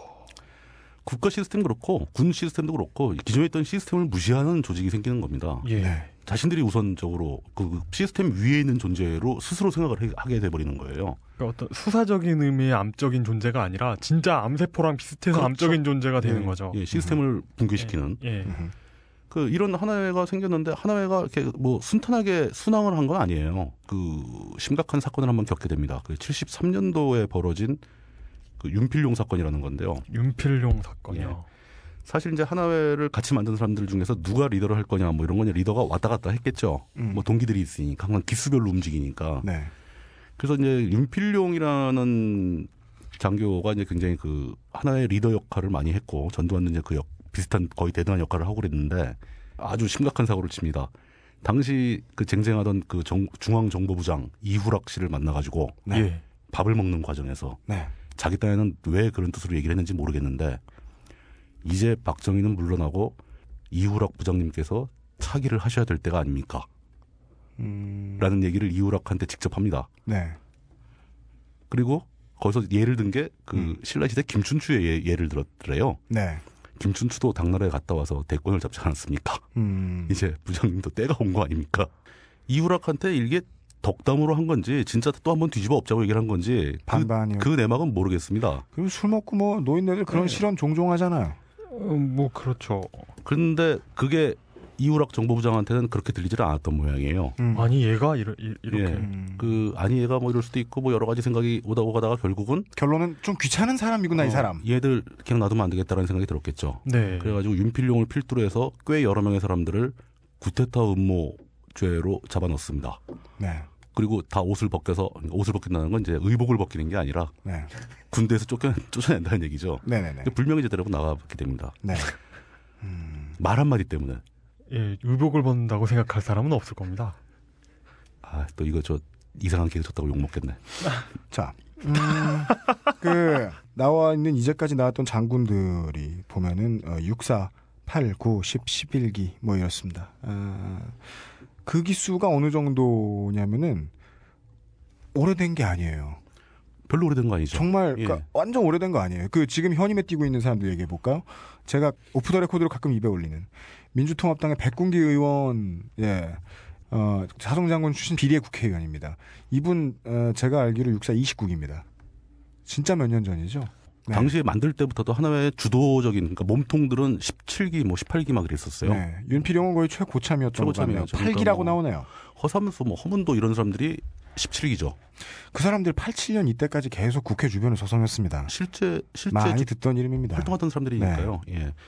음. 그 윤필용이 잡혀가면서 윤필용이 이제 그 전두환보다 선배였으니까 대접을 받았는데 네. 사실 조직은 전두환이 만든 거니까 음. 뭐 이런 관계였던 거죠. 음, 음, 음. 근데 윤필용이 거세되면서 전두환도 이제 무너질 거라고 다들 생각을 했어요. 네. 네. 전두환은 절대 안 무너졌습니다.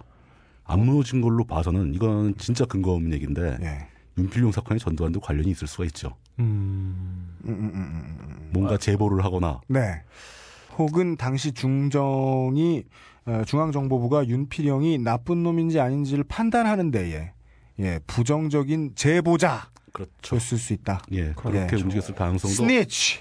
없지는 rat. 않습니다. 네. 뭐 근거는 정황 증거뿐인데 네. 그렇게 하나회가 반텀이 날아가는 그 거의 붕괴에 가까운 사고를 겪으면서도 네. 하나회가 건재하고 전두환이 건재했다는 것은 네. 전두환이 그 자신과 자신의 조직을 어떻게 구해냈겠느냐. 음. 중정의 그 무서운 칼질에서 이런 거로서 미루어 추구 뭐 추정할 수 있는 사실이라는 거죠. 네. 그렇군요. 예. 전혀 근거는 없습니다. 네. 예. 놀라운 정치력 정도 예상할 수 있다. 예. 네. 어, 그렇게 해서 전두환은 그 심각한 윤필용 사건에서도 하나회를 잘 살려냅니다. 자기도 살아나고요. 네. 예. 그러면서 쭉쭉쭉 나가면서 그 다음에 74년도에 드디어 전두환이 별을 달죠. 74년도에요. 예. 군대에서 제일 힘든 게 연관이 별 다는 게 제일 힘들죠. 그렇죠. 그렇다고 하더라고요. 네. 그럼 73년도에 윤필용 사건이 벌어지고 전두환은 74년도에 준장으로 승진을 했다. 네. 하는 건 아주 재미있는 스토리가 되는 거죠. 음. 같은 하나회에 있던 사람들끼리. 예. 오케이. 74년에 아, 준장 혹은 이 준장 진급을 앞둔 예, 대령으로서 아, 예, 단급의 부대에 단장을 하고 예, 그것도 왠지 보은 인사로 여겨지는 예, 빠른 승진을 통해서 그걸 하고 그 다음 일은요. 78년도에 사단장이 되죠. 사실 그 군대에 대해서 잘 모르시는 분들은 제 이해를 잘 못하실 텐데 군 내부에서 가장 위력적인 보직이 사단장입니다. 사단장이죠. 아우, 아우 사단장 좋죠. 사단장은 실제로 자기 휘하에 만 명이 넘는 병력을 움직일 수가 있어요. 예. 네. 군단장이나 군사령관은 그 직할 때 몇 명밖에 없습니다. 못 움직여요. 못 움직입니다. 그러니까- 사단장들이 거부할 수가 있어요. 자, 아예 모르시는 분들을 위해 설명드릴까요? 어, 오늘날 대한민국 군대 조직은 참모총장도 있고, 예. 그 다음에 합참의장도 있습니다. 합참의장은 3군의 합참의장이고, 어, 참모총장은 육군, 회군, 공군의 하- 참모총장입니다. 냈다 별 4개예요. 근데 그 사람들은 예하에 부대가 별로 없어요. 그냥 뭐 그냥 경- 경비 서 있는 애들 몇명 부릴까 말까. 그러니까 말 그대로 경비대, 뭐 경비소대. 그리고 뭐 똑같은 별 넷으로는 군 사령관이 있습니다. 1, 2, 그렇죠. 3군. 근데 그 사람들도 할 수 있는 게 별로 없어요. 밑에 부대의 실제 실권을 가지고 있는 건 투스타 사단장들이거든요. 네. 전쟁이 벌어도 사단장이 직접 지휘권이 있죠. 그렇죠. 자기 사단은 자기 마음대로 움직일 수가 있습니다. 그리고 네. 또 일단 별을 달게 되면 즉결 처분에서 제외되죠. 음흠. 장성은 즉결 처분의 대상이 아닙니다. 네. 재판에 회부해야 됩니다. 네. 명령을 불복종한다 하더라도 그 자리에서 쏴 죽일 수가 없는 게 별인 거죠. 그렇습니다. 그게 무슨 뜻이냐면 자기는 죽지 않으되 누구도 쏴 죽일 수 있어요. 음. 작전 지휘권이 있으니까. 예, 작전상 그렇죠. 필요했다 그럼 쏴 죽이면 됩니다. 네. 실제 병력이 만 명이니까 막강한 거죠. 만 명이 넘습니다. 예. 그렇죠. 그, 그, 그거, 이거 군사기밀 아닌가? 뭐가요? 아니요, 이거는 그냥 충분한 아, 그래요? 예. 이거 주, 주간 조선, 저 월간 조선하고 신동아에서 이거보다 훨씬 센 거 많이 나간다니까. 근데 걔, 걔네는 북한에 대해 어떻게 그렇게 잘 아는 북한에서 인쇄돼서 우리나라로 넘어오는지도 몰라. 개성공단을 통해서 넘어오는 인쇄물일지도 몰라. 뭐 그럴 수 있죠. 예. 예, 그렇다면 이 책임은 정동영 전 통일부 장관이 져야죠. 네. 아, 좋습니다. 그래. 그래. 네. 그리고 이제 최종적으로 전두환의 그 승진의 끝은 뭐 물론 더 높은 데까지 가긴 하지만 군 내부의 승진의 끝은 이제 79년도에 보안사령관으로 임명되는 거. 네. 네. 이제 요게 되는데 네. 그 사이에 전두환은 그 얘기는 좀 이따 더 자세하게 나올 거고요. 네. 네. 그 사이에 전두환이 저기 월남 전쟁에 참전하죠. 네. 근데 그 베트남 전쟁에 임하는 전두환의 자세에 대해서는 굉장히 안 좋은 소문들이 많습니다. 어. 뭘까요? 이제 그 어떤 왜 안 좋은 소문이라고 얘기할 수 있냐면은 전두환이 그 월남전에 참전해서 활동을 하고 돌아와서 귀국한 다음에 네. 훈장이 추서가 됩니다. 네. 근데 당시 월남전 때 활동하던 당시에 전두환의 직속 상관들이 그 훈장을 반대합니다. 얘는 훈장을 줄 수가 없다. 주면 안 된다. 어. 그래서 훈장을 못 받았어요, 결국. 어. 왜일까요? 그거에 관련된 게 여러 가지 이제 뭐 루머들이 많은데 네. 그, 그 이건 루머들이죠. 네. 전두환이 이제 군수품을 무지하게 빼돌려서 팔아먹었다. 음. 뭐, 뭐 연일 컨테이너를 부산으로 보냈다, 뭐 인천으로 보냈다, 뭐 이런 얘기도 있고 음. 또 그리고 이제 병사들한테 굉장히 가혹하게 대했다고 합니다. 음. 뭐 단적인 예로는 병사들이 베트남이니까 이제 식수가 굉장히 중요합니다. 네. 네. 물은 많지만 먹을 수 있는 물은 없는 거죠. 네. 그렇죠. 그런 상황에서 병사들한테 공급된 식수를 데워서 샤워를 썼다. 샤워를 해버렸다. 뭐, 뭐 이런 음. 얘기도 나오고. 오. 매우 깨끗한 인물이었네요. 네. 그리고 그런 거 있고 그다음에 이제 이 암시장에서 네. 그 베트공들의 무기나 월맹 정규군의 무기를 암시장에서 구해다가 음. 자기가 노획했다라고 전리품으로 보고하기도 하고 그러다 들키기도 하고 그, 그렇게 보고하면 뭐가 좋은 거죠? 어, 그건 전공에 포함되니까요. 네. 자기 근데 그걸 그러니까 어, 전투에서 얻어온 노획이 아니라 시장에서 에, 돈 주고 사온 시장에서 득템. 오. 예. 오. 뭐 이런 루- 그러니까 사실 이게 심리전이나 참모장교 또는 뭐 수사를 전담하는 보안사 뭐 이런 쪽 사람들은 예. 실무 전투는 잘 못합니다. 음, 네. 그렇죠. 머리만 좋지 네. 싸우라고 그러면 싫어합니다. 네. 네. 이 사람이 베트남전에서 공, 그 전공을 많이 세우기는 힘들었겠죠. 네.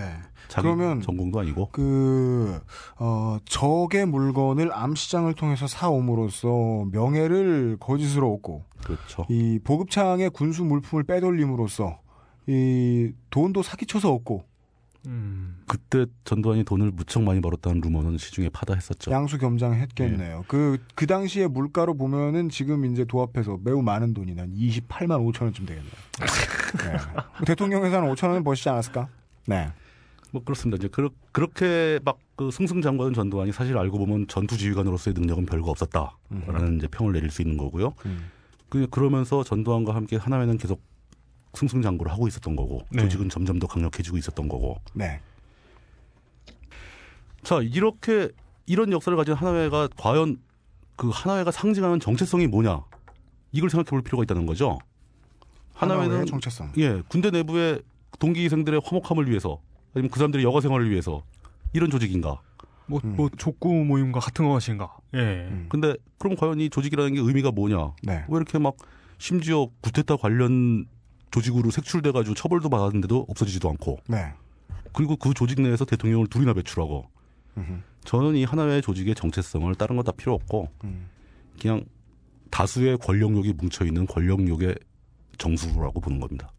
어디 비교할 만한 게 있을까요? 하나와야 비교할 만한 비교하면 다른- 많죠. 많죠. 사실은 어떻게 보면 아주 네. 굉장히 광범위한 그 정의에서 보면은 네.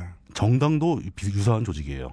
정권을 잡기 위해서 움직이는 조직이니까. 그렇죠. 예를 네. 들어볼까요? 어, 내가 지금 하고 싶은 일에서 아무리 열심히 해도 뭐 한 100만 원씩밖에 못 번다. 근데 그 100만 원이라는 돈이 뭐 우리 가족 정도 행복하게 해줄 수 있는 돈이다. 그러면 가족을 위해서 열심히 살 거예요. 근데 자기가 하던 일에서 갑자기 이 노가 나가지고 어, 뭐한 1억 벌 수 있다. 근데 그 1억을 만약에 번다면 그 돈이 뭐 나라를 움직일 수 있는 돈이라고 생각을 해봅시다. 갑자기 본의 아니게 음, 내가 대통령 내 집안하고 사돈을 맺었어요. 어이구 저런. 그래서 앞으로 이동통신이 뜨니까 이 공기업을 나한테 좀 주세요. 장사해보게. 근데 그때는 처음에는 아마 돈을 많이 벌 거란 생각만 했을 거예요. 근데 대통령하고 실제로 사돈이 돼서 그 이동통신 기업을 우리나라 무슨 기업이 뭐 자전거나 만들던 기업이 넘겨받아서 이동통신의 가장 큰 회사가 됐어요. 음, 나라를 쥐고 흔들 수 있는 돈이 돼요. 그렇죠. 그죠? 예. 예. 그 다음부터는 권력 실세가 될 겁니다. 그렇죠. 그 돈을 가지고 나라를 움직일 수 있어요. 언론을 움직일 수 있고요. 정재계를 움직일 수 있습니다. 군대는요. 어떻게 박정희가 잡았는지 물론 옆에서 봐서 다들 알고 있지만 뭐 그 다른 예전에 있던 군인들이 다 정치 군인은 아니었고 뭐 잘 모르는 그냥 뭐 능력 있는 뭐 준장 중장 소장 뭐 이랬다 칩시다. 예. 이 사람들이 자기 업계에 있는 그냥 군인들이었다가 갑자기 권력이 너무 가까이 다가왔다는 걸 느꼈어요. 그럼 그때는 그 권력에 밝은 사람들이 따로 뭉치게 돼 있다는 겁니다. 저는 어. 인간이 흘러가는 기본이 이렇다고 봅니다. 하나회는 언제 나왔어도 있을 수밖에 없었다. 박정희가 그 마음을 먹은 다음부터는요. 그렇죠. 그 마음이라는 것은 이제 뭐 다른 마음이 아니라. 구국의 결단을 내리는 마음이겠죠. 네. 누군가의 말에 의하면. 네, 음, 저는 이제 그 분석에 뭐 거의 대부분 다 동의하고요. 네, 그 심지어 뭐 권력 아니라 사람들은 뭔가 다 자기가 바라는 희망 사항이 있기 마련입니다. 네, 그 자기의 희망을 달성하기 위해서 사람들이 모여서 뭉쳐서 조직을 만드는 건 자연스러운 현상이에요. 그렇죠. 그렇죠.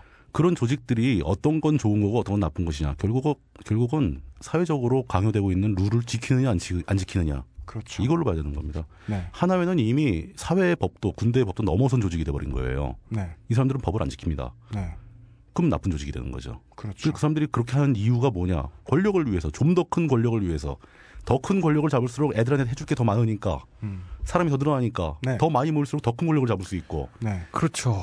권력욕의 피드백이 벌어지는 거죠. 네. 자체 성장을 하게 됩니다. 어미새가 바빠지죠.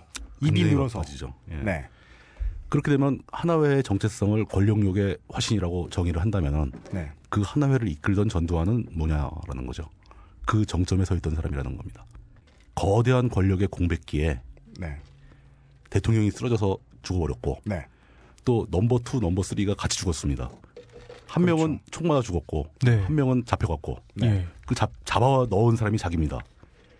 이 상황에서 가장 큰 권력을 잡을 수 있는 기회가 온 것이 아닐까 라는 저울질을 시작해 보게 되는 것은 지극히 자연스러운 일인 거죠. 결론적으로는 그 시를 본인이 잡아당겼죠. 그런 셈이죠. 네. 예. 처음에 말씀해 주신 대로 보안사령관이니까 그걸 할 수 있었을 겁니다. 하여간에 전두환은 그때부터 양팔저울에 저울 무게를 달기 시작했을 겁니다.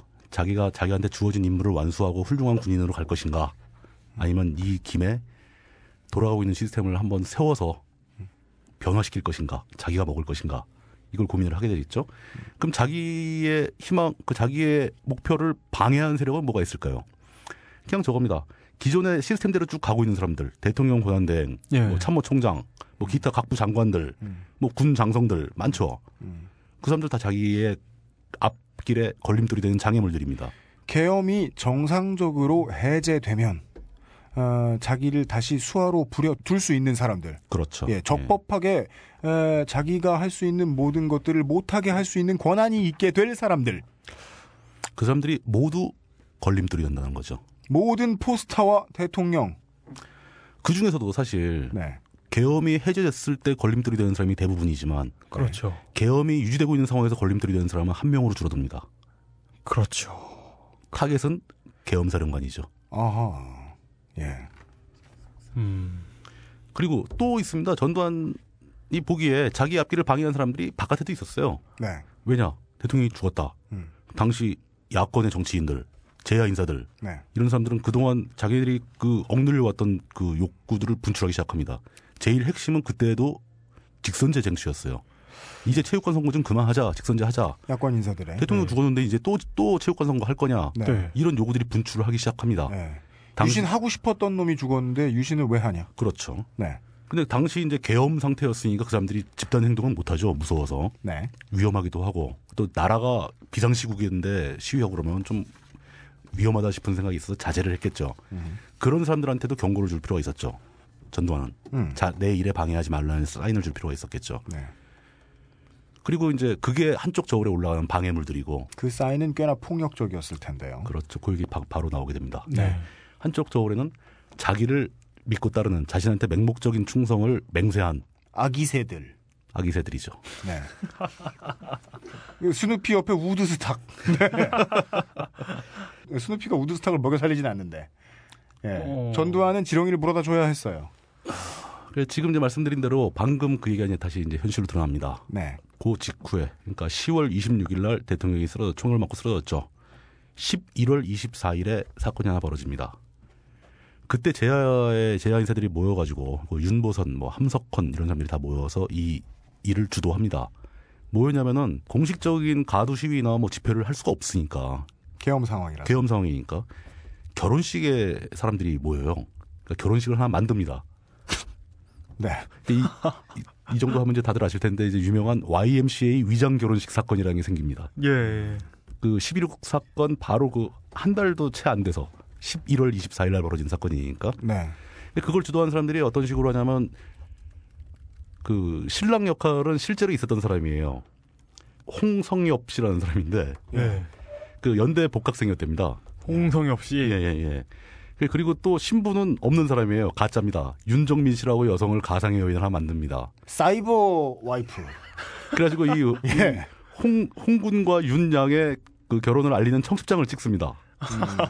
위장 청첩이죠. 예. 네. 이 청첩장을 그 시위에 참여, 그 행, 행사에 참여할 만한 사람들한테 돌리는 겁니다.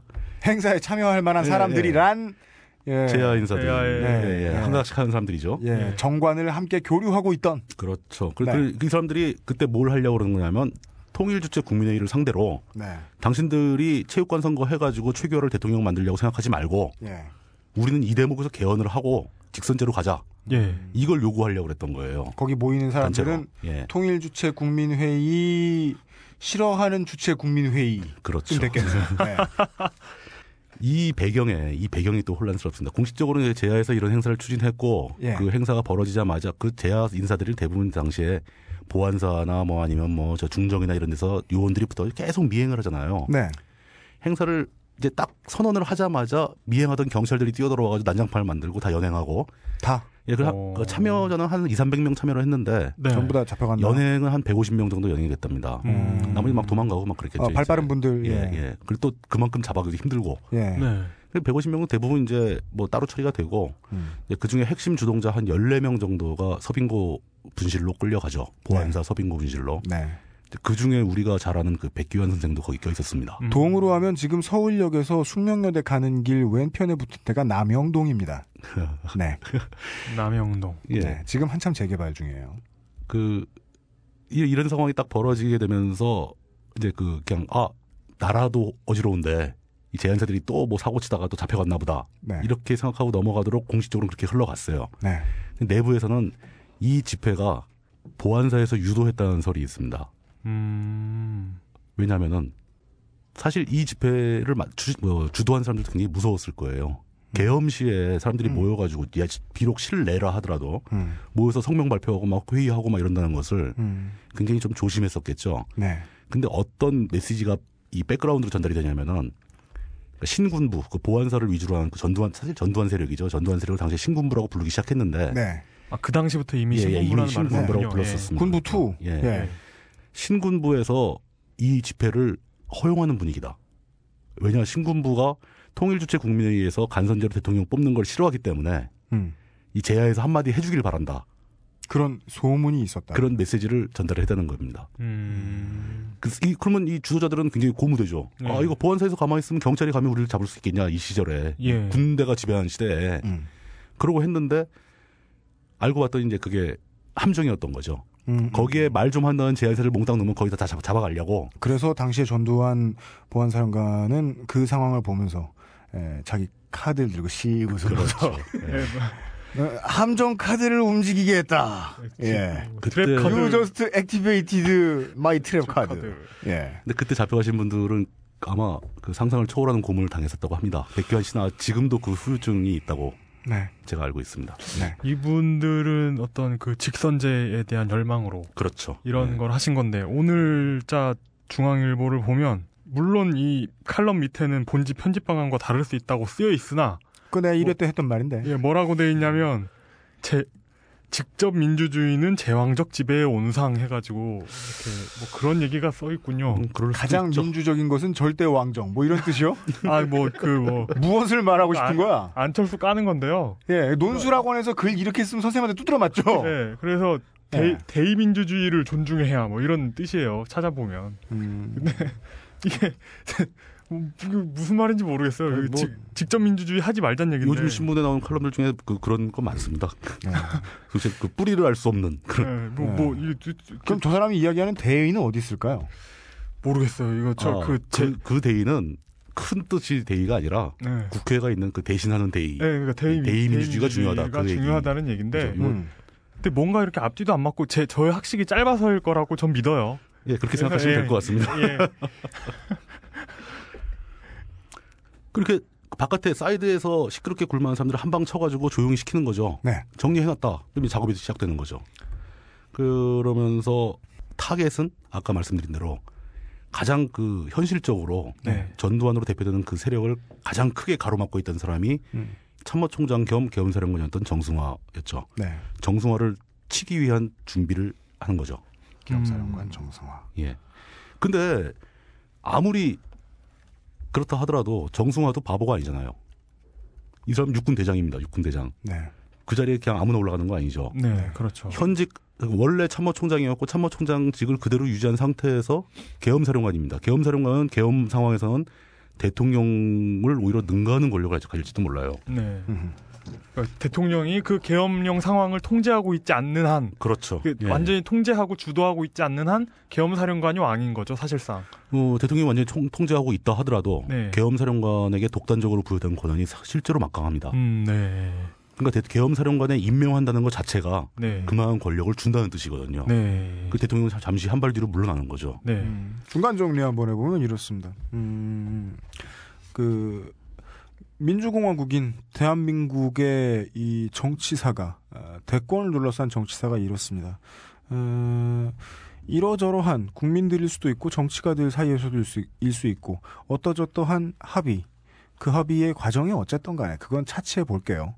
어, 합의를 가지고 정권이 만들어지면 그 정권이 그 다음에 또 국민들의 재확인을 받기 위해서 투표라는 과정을 거쳐야 하죠. 그런데 대한민국의 이제까지의 역사는 투표를 할 수 있었던 때와 투표를 할 수 없게 된 때로 갈립니다. 그리고 그 투표를 할 수 있었던 때도 투표를 해도 민의가 반영되기 쉽지 않았던 기형적인 상황들 이 또 태반이지요. 그 와중에 가장 많이 논의될 만한 이름 박정희에 대한 이야기 우리 앞으로 오랫동안 할 건데요. 또 정은현 선생과 김재홍 교수께서 말이죠. 오늘 하고 싶은 얘기는 두 번째로 많이 나올 이름이 조금 더 많이 들리네요. 단일화에 대한 이야기가 반인데 이 단일화를 주제로 놓고 보면 단일화도 할 수 없었던 음. 때를 만들었던 주인공으로서 대한민국의 정치인들의 수만큼이나 많이 머리가 일찍 빠져버린 이 사람에 대한 이야기를 하고 있습니다. 예, 그 이런 식으로 전두환은 하나회를 이끌고 네. 가장 첫 번째 좀 가볍게 보이는 걸림돌을 제거를 합니다. YMC 위장 결혼 사건의 결론은 그때 참석했던 제, 그 굵직한 제야 인사들이 일제히 그들의 표현에 의하면 소탕되었다는 뜻이죠. 그렇죠. 다 끌려갔습니다. 다 끌려가가지고 보안사 수사실에 다 잡혀갔습니다. 음. 더 이상 말이 안 나오는 거죠. 그런 상황에서 중요한 일이 하나 벌어지는데 통일주체 국민회의가 예정된 대로 간선제를 통해서 최규하를 대통령으로 선출을 합니다. 네. 그 선출한 날이 12월 6일이죠. 네. 그 12월 6일에 대통령이 선출이 된 상태에서 네. 아직 계엄은 유지가 되고 있죠. 네. 그 바뀐 것은 최규화 대통령 권한 대행에서 네. 권한 대행이 떨어져 나간 것 뿐이에요. 네. 그런 10대 대통령이 됐습니다. 그렇죠. 일단 역사에는 대통령으로 기록이 되죠. 네. 네. 그런 상황에서 전두환이 이제 드디어 가장 강력한 상대와 싸움을 벌이기 시작하는 거죠. 그 상대는 참모 총장이자 계엄사령관이었던 정승화, 정승화입니까? 육군대장 정승화였습니다. 네. 정승화도 바보는 아니에요. 예, 그렇겠죠. 전두환이 시나리오를 쓰고 시나리오대로 그 길을 가고 있다는 것을 알고 있었습니다. 네. 얘들 내비두면 안 되겠다라는 생각을 당연히 했죠. 네. 그 사람이 뭐 아무것도 모르는 뭐 무지한 사람도 아니고 정보 나름대로의 정보망도 있고 네. 다 국, 저 군내 연출도 있고 자기 네트워크가 있다는 거죠. 그 자리에 있다는 건 보통 사람이 아니란 거죠. 그렇죠. 그 네. 보직 심의가 가장 살떨리는 직업이란 말이에요. 연관장교와 장군. 네. 그리고 군인은 빨리 승진하는 군인은요. 용맹한 사람이 아닙니다. 가장 눈치가 빠른 사람이죠. 그렇죠. 가장 눈치가 빠른 사람 중에 대장이에요. 그런 상황에서 정승화 참모총장, 정승화 계엄사령관은 전두환 보안사령관이 갖고 있지 않은 굉장히 강력한 권력을 하나 갖고 있는 게 있습니다. 바로 군내 인사권을 갖고 있는 거죠. 그렇지요. 네. 계엄사령관한테 인사권이 있습니다. 네. 그 합동수사본부장을 앉힌 사람도 계엄사령관이고 네. 네. 언제든지 자를 수 있는 것도 계엄- 계엄사령관입니다. 네. 전두환이 그런 길을 가고 있다는 것을 눈치를 챈 상태에서 가만히 있을 리가 없지 않습니까? 예. 그래서 인사 명령을 발령할 준비를 합니다. 음흠. 그때 알려진 바로는 전두환을 동해안 경비사령부 사령관으로 전출을 보낼 명령을 준비를 했다고 합니다. 음. 동해안 경비사령부는 동경사라고 흔히 부르는 데죠. 네. 예. 사실 전두환 입장에선 보안사령관을 그만두고 동경사로 간다는 것은 어마어마한 좌천이죠. 직급은 똑같아요. 직급은 똑같은데 서울에서 벌어지고 있는 일하고는 전혀 관계가 없는 자리 아닙니까? 네. 네. 아, 그, 그, 아, 예, 그렇죠. 거기서 뭐, 거기 가면 이- 아무 할 일이 없어집니다. 그냥 초소에 경비나 쓰고. 그냥, 아, 목소리 없는 보직이죠. 예. 이, 이 난잡한 전국을 벗어나 이렇게 평안하게 보내고 싶다면 가고 싶어 할 만한. 그렇죠. 동해안을 바라보며 호연지기도 기를 수 있고. 네. 네. 좋죠. 근데 전두환은 그 발령을 준비하고 있다는 사실 저- 자체를 알고 있었다고 합니다. 아, 이 대단한 사람이네요. 서로 알고 있는 겁니다. 서로. 네. 어, 그럼 하루를 다투는 사이인데 정승화 쪽에서는 내가 인사권자인데 예. 내가 이거 발령 내버리면 쟤는 끝인데 음. 지가 그 사이에 뭘 할 수 있겠어. 선패는 내 거다라고 네. 생각하고 끊어버렸군요. 사유를 더 이상 하지 않았군요. 그렇죠. 그러나 전두환한테는 정승화한테 없던 권력이 하나 있는 게 있죠. 대통령 암살 사건을 수사할 수 있는 수사권이 있지 않습니까? 네. 전두환은 이미 합동수사본부는 굉장히 빠른 시간 내에 대통령 암살 사건에 대한 수사 결과 보고를 발표를 했어요. 네. 그 발표에 의하면 사실 대통령이 궁정동 안과 나동에서 총을 맞아 죽는데 그 사건이 발생한 시점에 정승화 참모총장이 가동에 있었습니다. 네. 바로 옆에 있었어요. 네. 사람들이 이것 때문에 굉장히 의심스럽게 생각을 했습니다. 음. 또 김재규가 이제 그 정승화를 불러다가 글로 데리고 왔었는데 네. 그럼 정승화도 이거 구데타에 그 암살에 동조한 거 아니냐? 네. 뭐 이런 얘기가 많이 퍼졌어요. 네. 초반에는 전두환 합동수사본부장은 네. 정승화 대장은 무관하다. 네. 이 사건과 관계가 없다라고 자기가 발표를 합니다. 네. 그래놓고 지금 이 상황이 딱 오니까 아니다 관계가 있다. 스카우터에 걸릴 만한 인물이 아니었다는 분석이 뒤집힐 만한 그렇죠. 조건이 갖춰졌던 거죠. 드디어. 왜냐하면 네. 정승화가 자기를 내쫓으려고 하니까 네. 네.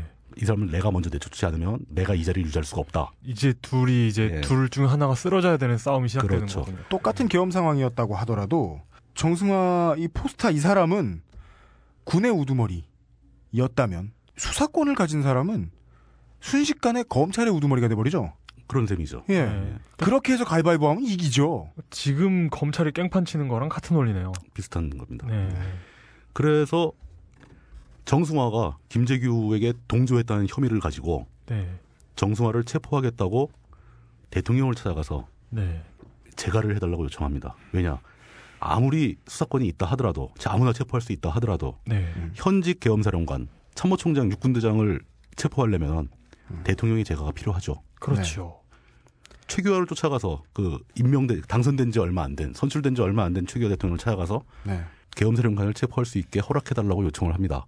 음. 이것은 당시에 누가 봐도 의도가 있는 행동이었죠. 음. 최규하는 거절을 하죠. 네. 버티는 겁니다. 그건 난, 난 그런 문제는 승인할 수 없다. 네. 최규하를 찾아간 게 10월 12월 12일 오후 6시였어요. 네. 근데 그때 이미 그 노태우가 이끌고 있던 구사단, 구사단. 예, 구사단은 서울로 진입하고 있던 상황입니다. 네. 이제 실질적인 물리력이 등장하죠. 왜냐, 전두환은 자기가 비록 수사권이 있어가지고 정성화를 체포할 수 있다고 얘기를 꺼낼 수 있다는 걸 알고 있었지만 네.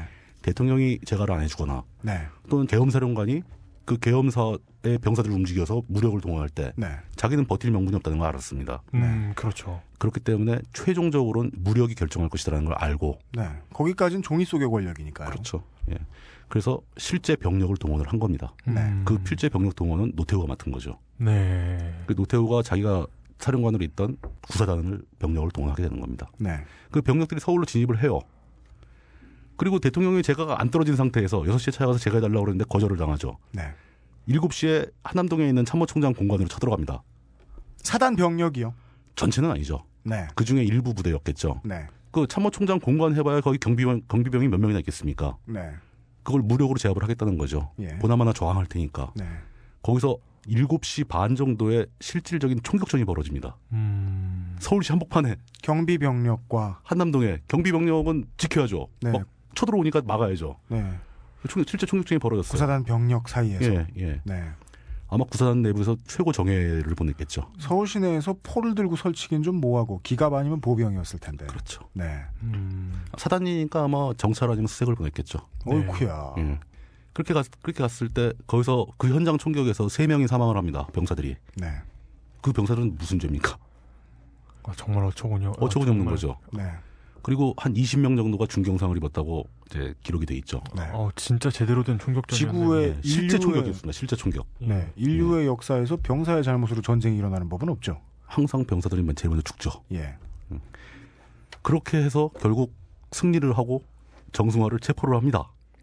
그냥 내란이군요. 내란입니다. 이건 이건 무력 무력을 동원한 반란이고 하극상이고 내란이죠. 네. 네. 체포를 해가지고 이제 아까도 나왔던 그 보안사 특유의 그 서빙고 분실 네. 사람 잡아다 고문하던데 네. 남영동 대공 분실. 네. 쫙 데려갑니다. 그리고 거기서 정승화 잡힌 상태 아닙니까? 네. 근데 군 내부에 정승화를 지지하는 사람들이 있을 거 아닙니까? 있죠. 굵은 그렇죠. 사람들이. 그대로 두면. 네. 그 정보가 안 퍼질 거라는 거는 헛된 기대죠. 네. 전군이 다 알게 됩니다. 네, 그렇죠. 참모총장이 납치됐다라는 거죠. 그쪽에서 보면. 네. 이쪽에선 수사를 위해 체포한 거고 네. 저쪽에서 보기엔 불법 세력이 와서 무, 무장하고 참모총장을 납치해갔다. 네. 무장 교환들이 네. 이렇게 되는 그렇죠. 거죠. 그렇죠. 그때 정승화를 그 지지하고 옹호하던 사람들이 명단이 화려합니다. 삼군 사령관 아까 이제 구사령관 얘기 나왔었는데 네. 삼군 사령관이면 포스타죠. 네. 이건영 그리고 뭐 수경사 사령관 그 수도경비사 네, 네, 네. 예, 수도경비사령관 장태환 뭐 특전사령관 특전사령부의 특전사령관 정병주 이런 사람들이 다 반대합니다. 네. 그 사람들이 이 전두환 일당에게 네. 즉각 불법 납치를 원상복귀시켜라. 네. 정승화 풀어주고 니들 니네 부대로 돌아가라. 네. 네티즌들에게 익숙한 이름이죠. 장태환 사령관. 예. 장태환 지금 탱크를 장관. 몰고 가서 너희들의 대갈통을 부숴버리겠어. 이. 이 반란군 놈의 새끼들 이런 근데 그 장태환 장군에 대한 얘기가 많이 나오는데 예. 그 드라마에 나와서 굉장히 유명해졌던 그렇죠. 거죠. 그렇죠. 여기 네. 제가 그 워딩을 그대로 한번 읽어보자면 네. 야이 반란군 놈의 새끼야 네. 너희들 거기 꼼짝 말고 있어. 내가 지금 전차 몰고 가서 내 놈들 머리통을 다 날려버리겠어. 네. 그리고 전화를 끊고 나서 역정놈의 새끼들이라고 네. 얘기했다고 증언이 돼 있습니다. 예. 음. 그, 예. 그 장면이 이제 그. 드라마에 그대로 나왔었죠. 예. 흰색 간달프와 합성돼가지고 만든. 정확한 표현이었다고 봅니다. 예. 아니 간달프보단 약간 사루만에 가깝죠. 근데 제가 보기에 이 장태환 장군이 한 그 워딩은 전혀 틀린 바가 없습니다. 그 사람들은 음. 반란하고 있는 게 맞았고. 네. 근데 이제 해석한 것은 장태환 사령관이 이 대사를 읊는 시점에 그때는 이미 전세가 기울었던 상황입니다. 그렇죠. 거의 모든 그 길목이 다 장악이, 되- 장악이 됐고 네. 중요 포스트 뭔가 예를 들어서 중앙정보부시라든가 네. 뭐 이런 국가 그 권력기관들은 다 장악이 된 상태였어요. 네. 구사단 병력에 의해서. 예. 그러니까 장태환 소장이 거기서 대항을 하려고 해도 싸울 수가 없었던 거예요. 그 장태환 소장 본인도 이 사실을 알고 있었다고 하죠. 음. 이 호통을 치는 순간에도 아 이게 이미 전세는 우리가 불리해졌다. 음. 이거 못 막는다. 알면서도 버틴 겁니다 이 사람은. 음. 그냥 죽어도 싸우는 마음이죠. 그렇죠. 이 사람이 예. 그렇기 때문에 어떤 그 진짜 군인인 거죠. 네. 음. 로맨틱했죠. 예, 로맨틱한 면이 있는 거죠. 네. 그 이 대사가 나오고 그러면서 이제 각각 벌써 다 산계해가지고 예. 정승화를 옹호하거나 그 신군부 그러니까 전두환 세력을 반대할 만한 사람들은 네. 다 체포가 됩니다. 네. 위협이 될 만한 사람들은 다 동시에 체포가 되는 거죠. 말이 체포고 민간의 경찰이 아니고 군인들이 직접 했겠지요. 납치에 가깝죠. 예. 예. 그러니까 뭐 그 당시에 마치 이게 김종석 같은 개념입니다. 에, 어, 행동대장, 노태우, 허삼수. 예, 아, 뭐. 그렇죠. 그러면서 예. 여기서 김종석은 그 홍석동 납치 사건 그 네, 주범이죠. 참고하시기 바랍니다. 이 상황에서 7시 반에 벌어진 사건이 한 서너 시간 만에 다 종결이 됩니다. 네. 굉장히 신속하게 상황을 수습한 거죠. 예. 그 발빠르게 움직였다는 뜻이죠. 철저하게 철저하게 다 계획이 돼 있었고 예. 그렇게 다 상황이 마무리되고 결국 버티던 최규호 대통령은 다음 날 새벽 12월, 12월 13일 새벽 4시에 서명을 하게 됩니다. 네. 참모총장 체포 동의안이죠. 차후에 이미 싸움 다 끝난 다음에 네. 참모총장을 체포한 합동수사본부 전두환의 행위는 옳았다. 내가 시킨 거다. 네. 라고 서명을 하게 됩니다. 그건 이제 1학년 학생들의 받아쓰기가 된 거죠. 그렇죠. 받아쓰기. 똑바로 쓸 때까지 엄마한테 네. 맞을 겁니다. 아이씨. 예. 버틸 수가 없는 거죠. 예. 그때 당시에 최규하가 무슨 힘이 있었겠습니까? 뭐 대통령 경호실이라고 뭐 해봐야 뭐 아무것도 없고 맞습니다. 이미 상황은 그렇게 종결이 돼버리는 거죠. 그러면 뭐 정승화 장군도 아마 어, 군법 회의로 재판에 회부가 됐겠네요. 그 결과는 그때 이제 정승화 쪽 편에 서 있던 사람들한테는 굉장히 참혹하게 다가오죠. 어느 정도로 참혹했냐면은 네. 육군 대장이 이등병으로 강등돼 가지고 불명예 전역을 하게 되죠. 네. 음. 그리고 그 이후에 사회생활, 사회생활을 거의 못하게 됩니다. 예. 이 정도면 군인으로서는 뭐 가장 치욕적인 상황이 되는 거죠. 네. 그렇죠. 예, 예. 얼마나 관등 성명을 하기 싫을까요? 와, 진짜. 예. 그러니까 이분이 예 민주당에서 정치생활 오래 하신 게 당연해요. 예, 되게 당연해요. 그 당은 못 가. 그 절대 갈 수가 없죠. 이건 네. 같은 하늘 아래에 있을 수가 없는 상황이 되는 거죠. 예, 군인이 군인이었다가 군인으로서 스스로 남들한테 욕을 먹으면서 나쁜 짓을 했다. 그러면 그냥 그것 때문에 욕 먹었다. 그러면은 좀 불명예스럽다 하더라도 집권여당이 있을 수 있어요. 근데 예, 군인의 명예를 일단 다 싹 벗겨내 버렸는데, 그렇죠. 예, 그 다음에도 화해 못 하죠. 그렇죠. 그렇다면은 과연 합동수사 본부장 전두환이 그 사람들한테 어떤 명분을 가지고 그런 짓을 했는가? 뭐 김재규와 동조했다, 뭐 혐의가 있다 이런 건 다 그냥, 그냥 하는 말이었고 예, 아무리 찾아봐도 저는 그 명분을 찾지를 못하겠어요. 음, 심지어 이제 일이 정리된 다음에 대통령제가 떨어지고 나서 네, 후임 계엄사령관을 임명해야 될 거 아닙니까? 그렇죠. 참, 모총장하고 예, 그 육군대장이 이성을 임명하는데 전두환이 임명을 합니다. 소장이 예. 예, 소장이 육군대장을 어이, 뭐 이런. 임명을 합니다. 네. 인사권을 장악한 거죠, 이제 드디어. 네, 저도 군대 있을 때모 일병이 걸레 좀 갖다 달라고 얘기해가지고 추격받았던 적이 있어요. 어 그래 어딨니? 보통 일병들만 알잖아. 난 놀아서 잘 몰라. 어디 있는지도 모르는데. 네, 화낼 걸 두고 두고 후회됩니다. 예. 소장이 대장들을 임명했어요. 그러, 그런 일이 났습니다. 12월 12일. 근데 더 재밌는 것은 이게 끝이 아니었다는 거죠. 그날의 상황으로서 네. 전두환은 참모총장 겸 계엄사령관 정승화를 제거하는 데 성공했지만 그렇죠. 공식적이고 선출직인 대통령이 남아있지 않습니까? 네. 구태타는 아직 마무리된 게 아니죠. 그렇죠. 이 작업은 이제 다음 해까지 이어지게 됩니다. 네. 네, 그래서 5.17, 5.17로 이어지게 되는데 네. 제가 이 대목에서 말씀드리고 싶은 건 아까 말, 얘기했지만 과연 이들에게 어떤 명분이 있었던가 음. 아무것도 없다는 거죠. 네. 아니 국가 시스템이 다 잘 돌아가고 있었어요. 네. 네. 그냥 기다리게 되면 그 뭐 개헌을 해도 되고 제도를 바꿔도 되고 네. 이미 대통령 선출돼서 임명됐어요. 네.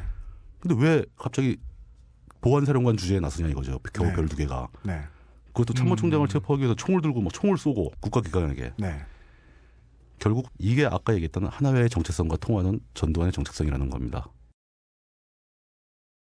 마지막 황제 부이에게 에, 칼을 들이대면서 아, 이 만주국 왕 세우는데 사인을 받아간 어, 일제하고 뭐 군국주의 일본하고 특별히 다를 것도 없는 프로세스입니다. 거의 똑같죠. 네, 부당하게 불합리하게 기존에 있던 룰을 어기고 권력을 잡기 위해서 네, 겪어야 하는 과정, 과정인 거죠. 네, 이 사람들은 다른 거 명분 하나도 없습니다. 제가 보기엔 유일하게 그냥 권력을 갖고 싶다. 음, 음. 이거에 의해서 움직인 사람들이에요. 예.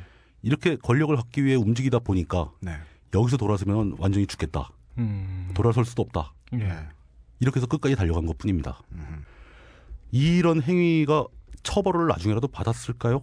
안 받았죠. 안 받았죠. 사실 우여곡절 끝에 이 사람들 판결을 받죠. 전두환 사형, 노태우 무기징역. 바로 사면됐죠 또. 그렇죠. 그리고 지금 29만 원 가지고 잘 살고 있지 않습니까? 그 오병이어의 기적. 빵 다섯 개와 물고기 두 마리로 모든 백성을 먹였듯이 29만 원으로 호화로운 생활을 마음껏 영유하고도 아직도 29만 원이 남아 있는. 우리나라에서는 그게 있습니다. 전설의 그 화분이 있는데 화수분이라고 아 그렇죠. 네. 화수분.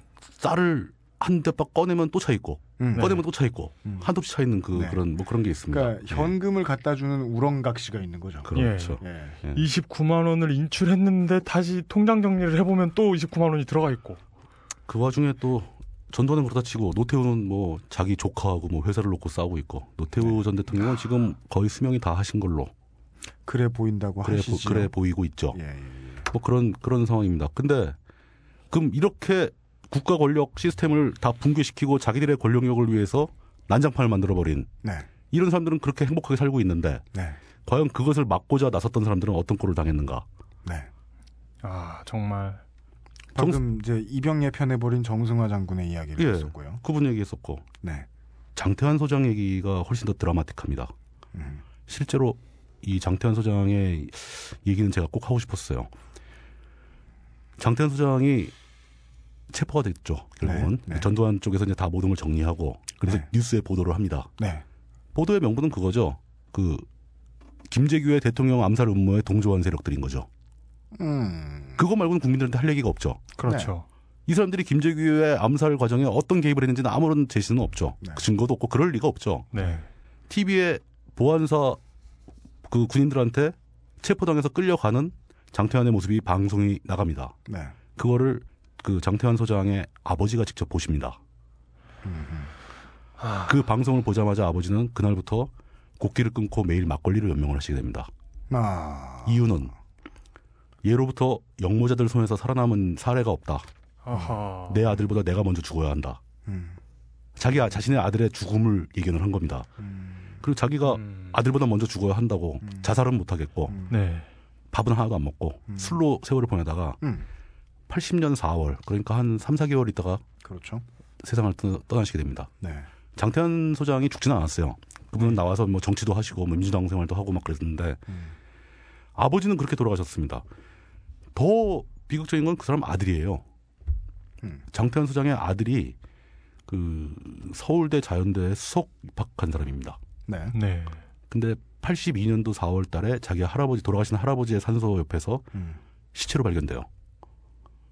시체로 발견돼요라는 말까지만 나온 건 뭐, 무슨 뜻일까요? 사인이 밝혀지지 않았다는 거. 사인이 밝히지 않았다는 겁니다. 아 뭐야 이런 거 왜 이렇게 많아? 어, 뭐야? 이 젊은 수재가 왜 네. 거기서 죽어 있는지 아무도 몰랐다는 거예요. 할아버지의 무덤까지. 할아버지 산소 옆에서 음. 얼어 죽어 있었던 걸로 발견되는데요. 동사했다는 겨울에. 건 부검했더니 다른 상흔이 없었다는 거 아니에요? 그런 거겠죠. 음. 그 그때 이제 그 언론 보도에 의하면은 장태환 소장이 직접 내려가서 이제 그 자신의 아들의 시신을 수습했을 거 아닙니까? 그래. 차에 타여가지고 올라오는데 보니까 입과 코 안에 이제 얼음이 막 꽉 차 있는 거예요. 막 눈, 비 이런 게 들어가서 음. 얼음이 꽉 차 있어서 그걸 올라오는데 자기 아들을 끌어안고 음. 손수 입과 혀로 다 녹여냈답니다. 얼음을. 아, 음. 그리고 자기 아들의 비문을 그 장태환 씨가 직접 쓰죠. 그래. 음. 내 생명보다 소중한 누구누구를 사랑의 품으로 인도하여 영생토록 해주십시오. 음, 음, 이게 아주 평이한 비문인데 음. 그 아들에 대한 아버지 심정이 살아있는 거죠. 음. 아, 그리고 그렇게 고생을 하다가 장태환 소장이 2010년도 얼마 안 됐습니다. 2010년에 돌아가셨어요. 네. 네. 그 네, 알고 있습니다. 암으로 돌아가셨죠. 암으로. 네네네. 그 암으로 돌아가셨는데 뭐 돌아가신 다음에 비극이 아직 안 끝났습니다. 음. 올해 초에 장태환 장군의 사모님이 투신 자살을 합니다. 음.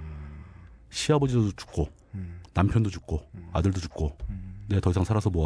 아우, 그러니까 노년의 의지가지가 사라진다는 건 자기 목숨이 끊긴다는 것보다 훨씬 큰더 고통이기 큰 고통이죠. 때문에. 그 마지막 홀로 남은 가족이 딸, 딸이 하나 있는데 음. 딸한테 미안하고 고마웠다. 음. 오래오래 살아라. 라는 유서를 남기고 음.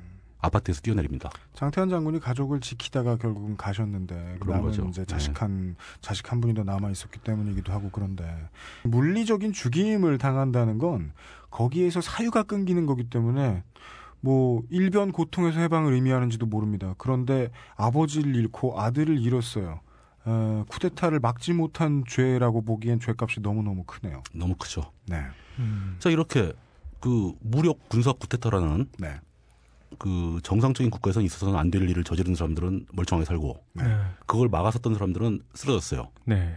그렇다면은 제가 묻고 싶은 건 그겁니다. 그것을 지켜보던 일반인들은 무엇을 했는가? 네. 아무것도 안 했죠. 잘 지냈죠? 그냥 지켜만 봤죠. 공포에 질려서. 출퇴근하고 신문 보고 뭐. 어, 네. 제, 저한테 삼천 벌 드시는 분이 한 분 계시는데, 네. 네. 당시에 집이 용산이었어요. 예. 총소리를 직접 들었습니다. 그 일대 사람들 다 들었습니다. 그렇겠죠. 예. 음, 엄청난 총소리가 나- 났거든요. 서로 아마 M16을 자동으로 녹화하겠을 겁니다. 네. 그렇겠죠. 그런 총소리를 듣고 막 그런 사람들 공포에 질렸겠죠. 네. 그렇지만 그 사람들이 내용은 알았다는 거예요. 다음 날 아침에 신군부에 의해서 연행돼가는 정승환 참모총장, 뭐 장태환 이런 사람들 보면서 음. 아 드디어 정승화 패거리하고 전두환 패거리가 싸움이 붙어가지고 전두환 패거리가 이겼구나 음. 이렇게 생각했을 거라는 거죠. 네. 네. 아무리 정보가 없어도 그 정도는 다 알죠. 왜냐 그 전에 시간이 있었기 때문에 그렇겠죠. 보안사령관이자 합동수사본부장을 전두환이라는 사람이 맡았다는 것도 네. 신기한 일이고 네. 저 사람이 권력을 잡으려고 노력을 하겠구나는 걸 예측 가능했다는 겁니다. 네. 네. 이런 걸 보면서 결국 우리 사회는 아무 행동을 못한 거예요. 음. 음. 이게 1212가 가능했던 가장 큰 원인이 아니겠느냐라는 음. 거죠. 음. 어제 그 편집부의 필동님께서 하신 말씀이 뭐냐면 네. 필독 예, 부편집장님께서 그분이 하신 말씀이 이래 가지고 우리나라가 만약에 다른 나라에 점령되면 네. 독립운동 누가 하겠나? 음. 뭐 그리고 뭐 그러니까 그 마찬가지죠. 이런 네. 어떤 쿠데타나 말도 안 되는 폭력이 우리를 이렇게 억압하거나 네. 누가 나서겠어요, 감히. 네. 음. 이제 와서는 나서달라고 부탁하기가 민망한 상황이죠. 예, 예. 나서 달라고 할 수 없죠. 예. 나서면 어떻게 되는지 다 알고 있으니까. 예, 그리고 오히려 그 나쁜 자들에게 동조한 사람과 그 사람들의 자손들이 얼마나 잘 먹고 잘 사는지 너무나 잘 알고 있으니까. 오늘의 얘기 여기까지인가요? 그렇습니다. 예. 예. 아. 상당히 그 네. 불편하고 알기 싫은 역사라고 생각이 됩니다. 네. 이런 일이 음. 있다는 게.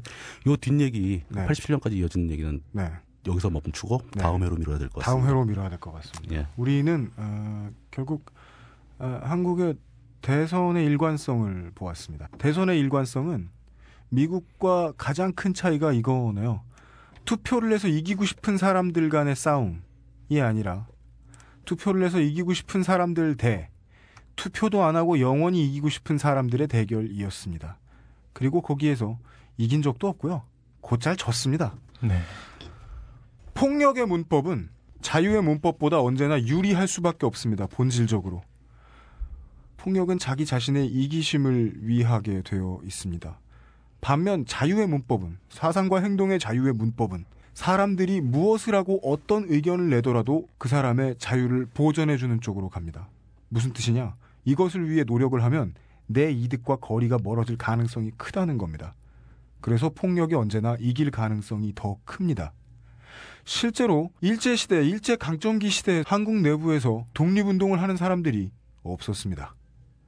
그들이 있다고 해도 우리는 그들의 존재를 알 수 없었습니다. 경성은 그 어떤 때보다도 휘황찬란했고 거리거리 전차가 놓이고 나라의 기간 산업 시설들이 생기기 시작했습니다. 철도가 생기면서 운송이 활성화되면 농산업도 함께 발전을 하게 되지요. 얼마나 수탈을 당하던 간에 세상은 점점 화랑이 되어가는 것처럼 보였을 겁니다. 신문도 그런 얘기를 많이 해주지 않았고 신문을 많이 볼 수도 없었습니다. 못 읽게 폭력적인 친구들이 말렸을 테니까요. 그러다가 우리 힘도 아닌 남의 힘으로 원자 폭탄의 힘으로 심지어는 죄를 짓지 않은 일본의 나라 안쪽에 살고 있는 섬나라 안쪽에 살고 있는 그냥 동네 사람들이 수대째 장애를 겪어가면서 겨우 남의 힘으로 얻어낸 광복 이후에 우리의 자유를 누리려고 하자 원래 폭력에 물들어 있던 어떤 사람들 폭력에 물들어 있던 사람들은요 옛날에 폭력을 당한 사람들입니다. 그리고 옛날에 폭력을 당했던 사람들 중에 일부는 폭력에 저항을 하고 대다수는 폭력에 적응을 하고 그리고 가장 똑똑한 소수는 자신이 폭력을 휘두르는 사람들이 됩니다. 그 사람들이 정권을 민주적이지 않은 방식으로 잡은 다음에 폭력을 대물림합니다. 그리고 그들 중에 폭력 엘리트들은 또다시 모여서 원래 했던 방식으로 합니다. 자유가 언제나 집니다. 사상이 언제나 집니다. 그것에 저항을 해왔던 역사에 대해서 다음 주에도 다시 한번 이야기를 해보겠는데요. 어, 저는 그렇게 뭐 불편하진 않네요. 역사를 배우지 않았어도 어릴 때 대한민국의 교실에만 앉아 있어도 배우는 진실이거든요. 센 놈이 이깁니다. 아직 우리가 맞아보지 않았던 어떤 날들을 기대하면서 죽을 때 되면 제일 먼저 죽으면서 억울하게 당할 때 되면 제일 먼저 억울하게 당하면서도 계속해서 싸우는 사람들은 저는 뭐 자유주의자도 아니고요. 뭐 사상이 투철한 사람도 아니고요. 그냥 로맨티스트들일 거라고 생각합니다. 예. 꿈꾸던 어떤 날이 올 수도 있죠. 예. 그것 말고는 그것은 알기 싫다를 방송하는 이유 저도 딱히 없거든요. 예. 다음 시간에는 좀 더, 음, 희망적인 이야기들이 나왔으면 좋겠지만, 예. 아, 기대는 안 합니다. 우리가 지나가다가 예쁜 여자를 쳐다보는 마음으로, 아, 기대하지 않는 빈 마음으로, 예, 다음 주 2부에, 예. 저 여자는 그냥, 예, 나랑 상관없는 어떤 사람들의 딸일 뿐, 예. 기대하지 않는 빈 마음으로 물뚝심송 정치부장님을 예, 다음 주에도 다시 만나 뵙겠습니다. 애초에 우리 자체를 기대하는 게 잘못 아닌가요? 그냥 그냥 들으세요. 그죠? 네. 왜 그러세요? 기대할 수도 있지. 음, 저는 역사와 신화의 구분선이 별로 없다고 생각하거든요. 오, 예, 그렇죠. 예, 뭔가 위대했다 싶으면 기록된 게 흘러 흘러와서 신화처럼 남는 거예요. 그렇죠. 모든 신화가 그런 거죠. 예. 사실은. 자꾸 이 교만한 새끼들이 자기를 living legend라고 부르는데도 다 이유가 있습니다. 정말 잘해놓고 잘 살면 나중에 신화 되거든요. 아 근데 진행자님 네, 그 마지막에 멘트 하시는 거 네. 그거 외워 갖고 오시는 거예요? 무슨 방송을 하실지도 몰랐는데 그걸 제가 어떻게 외워요? 왜 이렇게 잘해요? 진짜요? 아, 제 제가 이럴 때 이럴 때 그랬다니까요. 아니 뭘 왜? 아, 왜 이렇게 왜 이렇게 잘하시지? 어, 써놓은 것도 아니고 그게 나와요 입에서? 어, 청... 청취자 여러분, 에, 에, 접니다. 개새끼들아. 아, 제가 다 하는 겁니다. 짧고 짧은 생각들이 모여서 에, 집단 지성이라는 게 되죠. 음, 우리는 우리 방송은 예 그걸 끄집어내기 위한 에, 작은 미랄 예 그게 이제 분열이 되건 통합이 되건 작은 데이터 한 점입니다. 아 당일치기의 달인. 예. 에, 물뚝심송 정치부장님과 함께한, 아, 예, 당일치기 현대사 시간. 다음 주에도 다시 만나 뵙도록 하겠습니다. 예, 수고하셨고, 이따, 저, 필진들 많이 오셨던데 한잔 하시고 가시죠. 예, 그럴 생각입니다. 예, 예. 그니까요. 이따가 삼겹살집에서 다시 뵙겠습니다. 예. 수고하셨습니다. 수고하셨습니다. 고맙습니다.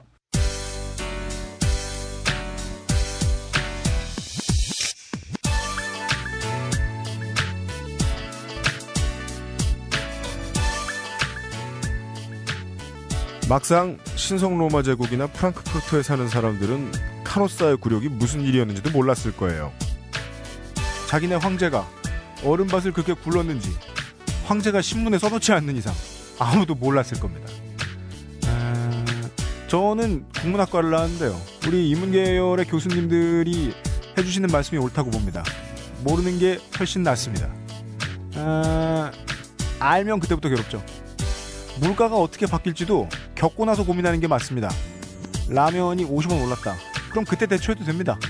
어, FTA가 어떻게 됐다느니, 어, 면과 밀가루의 값이 어떻게 올랐다느니, 그런 걸 미리 알아두면 우리에게는 스트레스 받게 되지 않습니다. 어, 좀더 나쁜 방향으로 아드레날린이 생성되는 건 우리에게 매우 피곤한 일입니다. 음, 그래서 말씀드리는 건데요. 저희는 그런데도 불구하고 저희 방송을 듣는 게 좋다라는 말씀 절대 안 드립니다. 이현 씨와 이용 기자는 진심을 담아서 에, 이렇게 말씀드립니다. 음, 피곤할 때 에, 피로를 더해준다. 그럴 땐 우리 방송을 듣지 마세요. 가능한 한 듣지 말아요. 그죠? 아, 우리도 막 이렇게 방송하고 이게 이거 알, 이렇게는 알고 싶지 않잖아요. 아유, 뭐 그렇죠. 그렇게 뭐 강하게 추천하고 싶진 않네요. 네, 막 필리핀에 가기 싫어지고. 예. 네. 그렇죠. 아, 여러분이 좀 더 긍정적인 마인드일 때 들으세요. 필리핀 교민들은 따뜻한 사람들이고 좋은 사람들이에요. 조선일보 지국장들은 여러분들과 똑같이 살기 위해 사투를 벌이는 아이 아버지일 뿐이에요. 전두환 장군, 아, 전두환 전 대통령은 아, 권력욕을 가지고 있었고 뜻하지 않게 권력에 가까워졌던 그저 약간 사람들보다 교활했던 인물들 중에 하나일 뿐입니다. 우렁각 씨가 자꾸 29만 원을 넣어주는 거 빼고는요. 우리 모두와 똑같은 사람들입니다. 남들과 똑같은 사람들의 이야기. 우리 모두가 할 수 있는 일들에 대한 이야기를 합니다. 그것은 알기 싫다였습니다. 다음 이 시간에는 어, 다른 게스트, 다른 이야기, 혹은 같은 게스트 같은 이야기. 최소한 아, 김재훈 교수님, 아, 정훈현 이사장님, 그리고 물뚝시도 정치부장님은 다시 만나뵐 겁니다. 그리고 어, 우리의 와트슨 박사 인사하세요. 아, 예, 감사합니다. 와트슨 박사입니다. 네.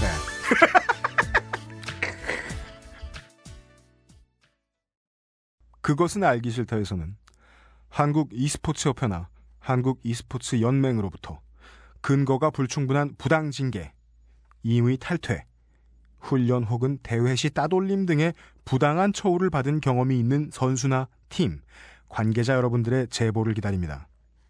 딴지일보 기획취재부 ddanzi.master m-a-s-t-e-r at gmail.com 딴지마스터 gmail.com으로 연락 바랍니다.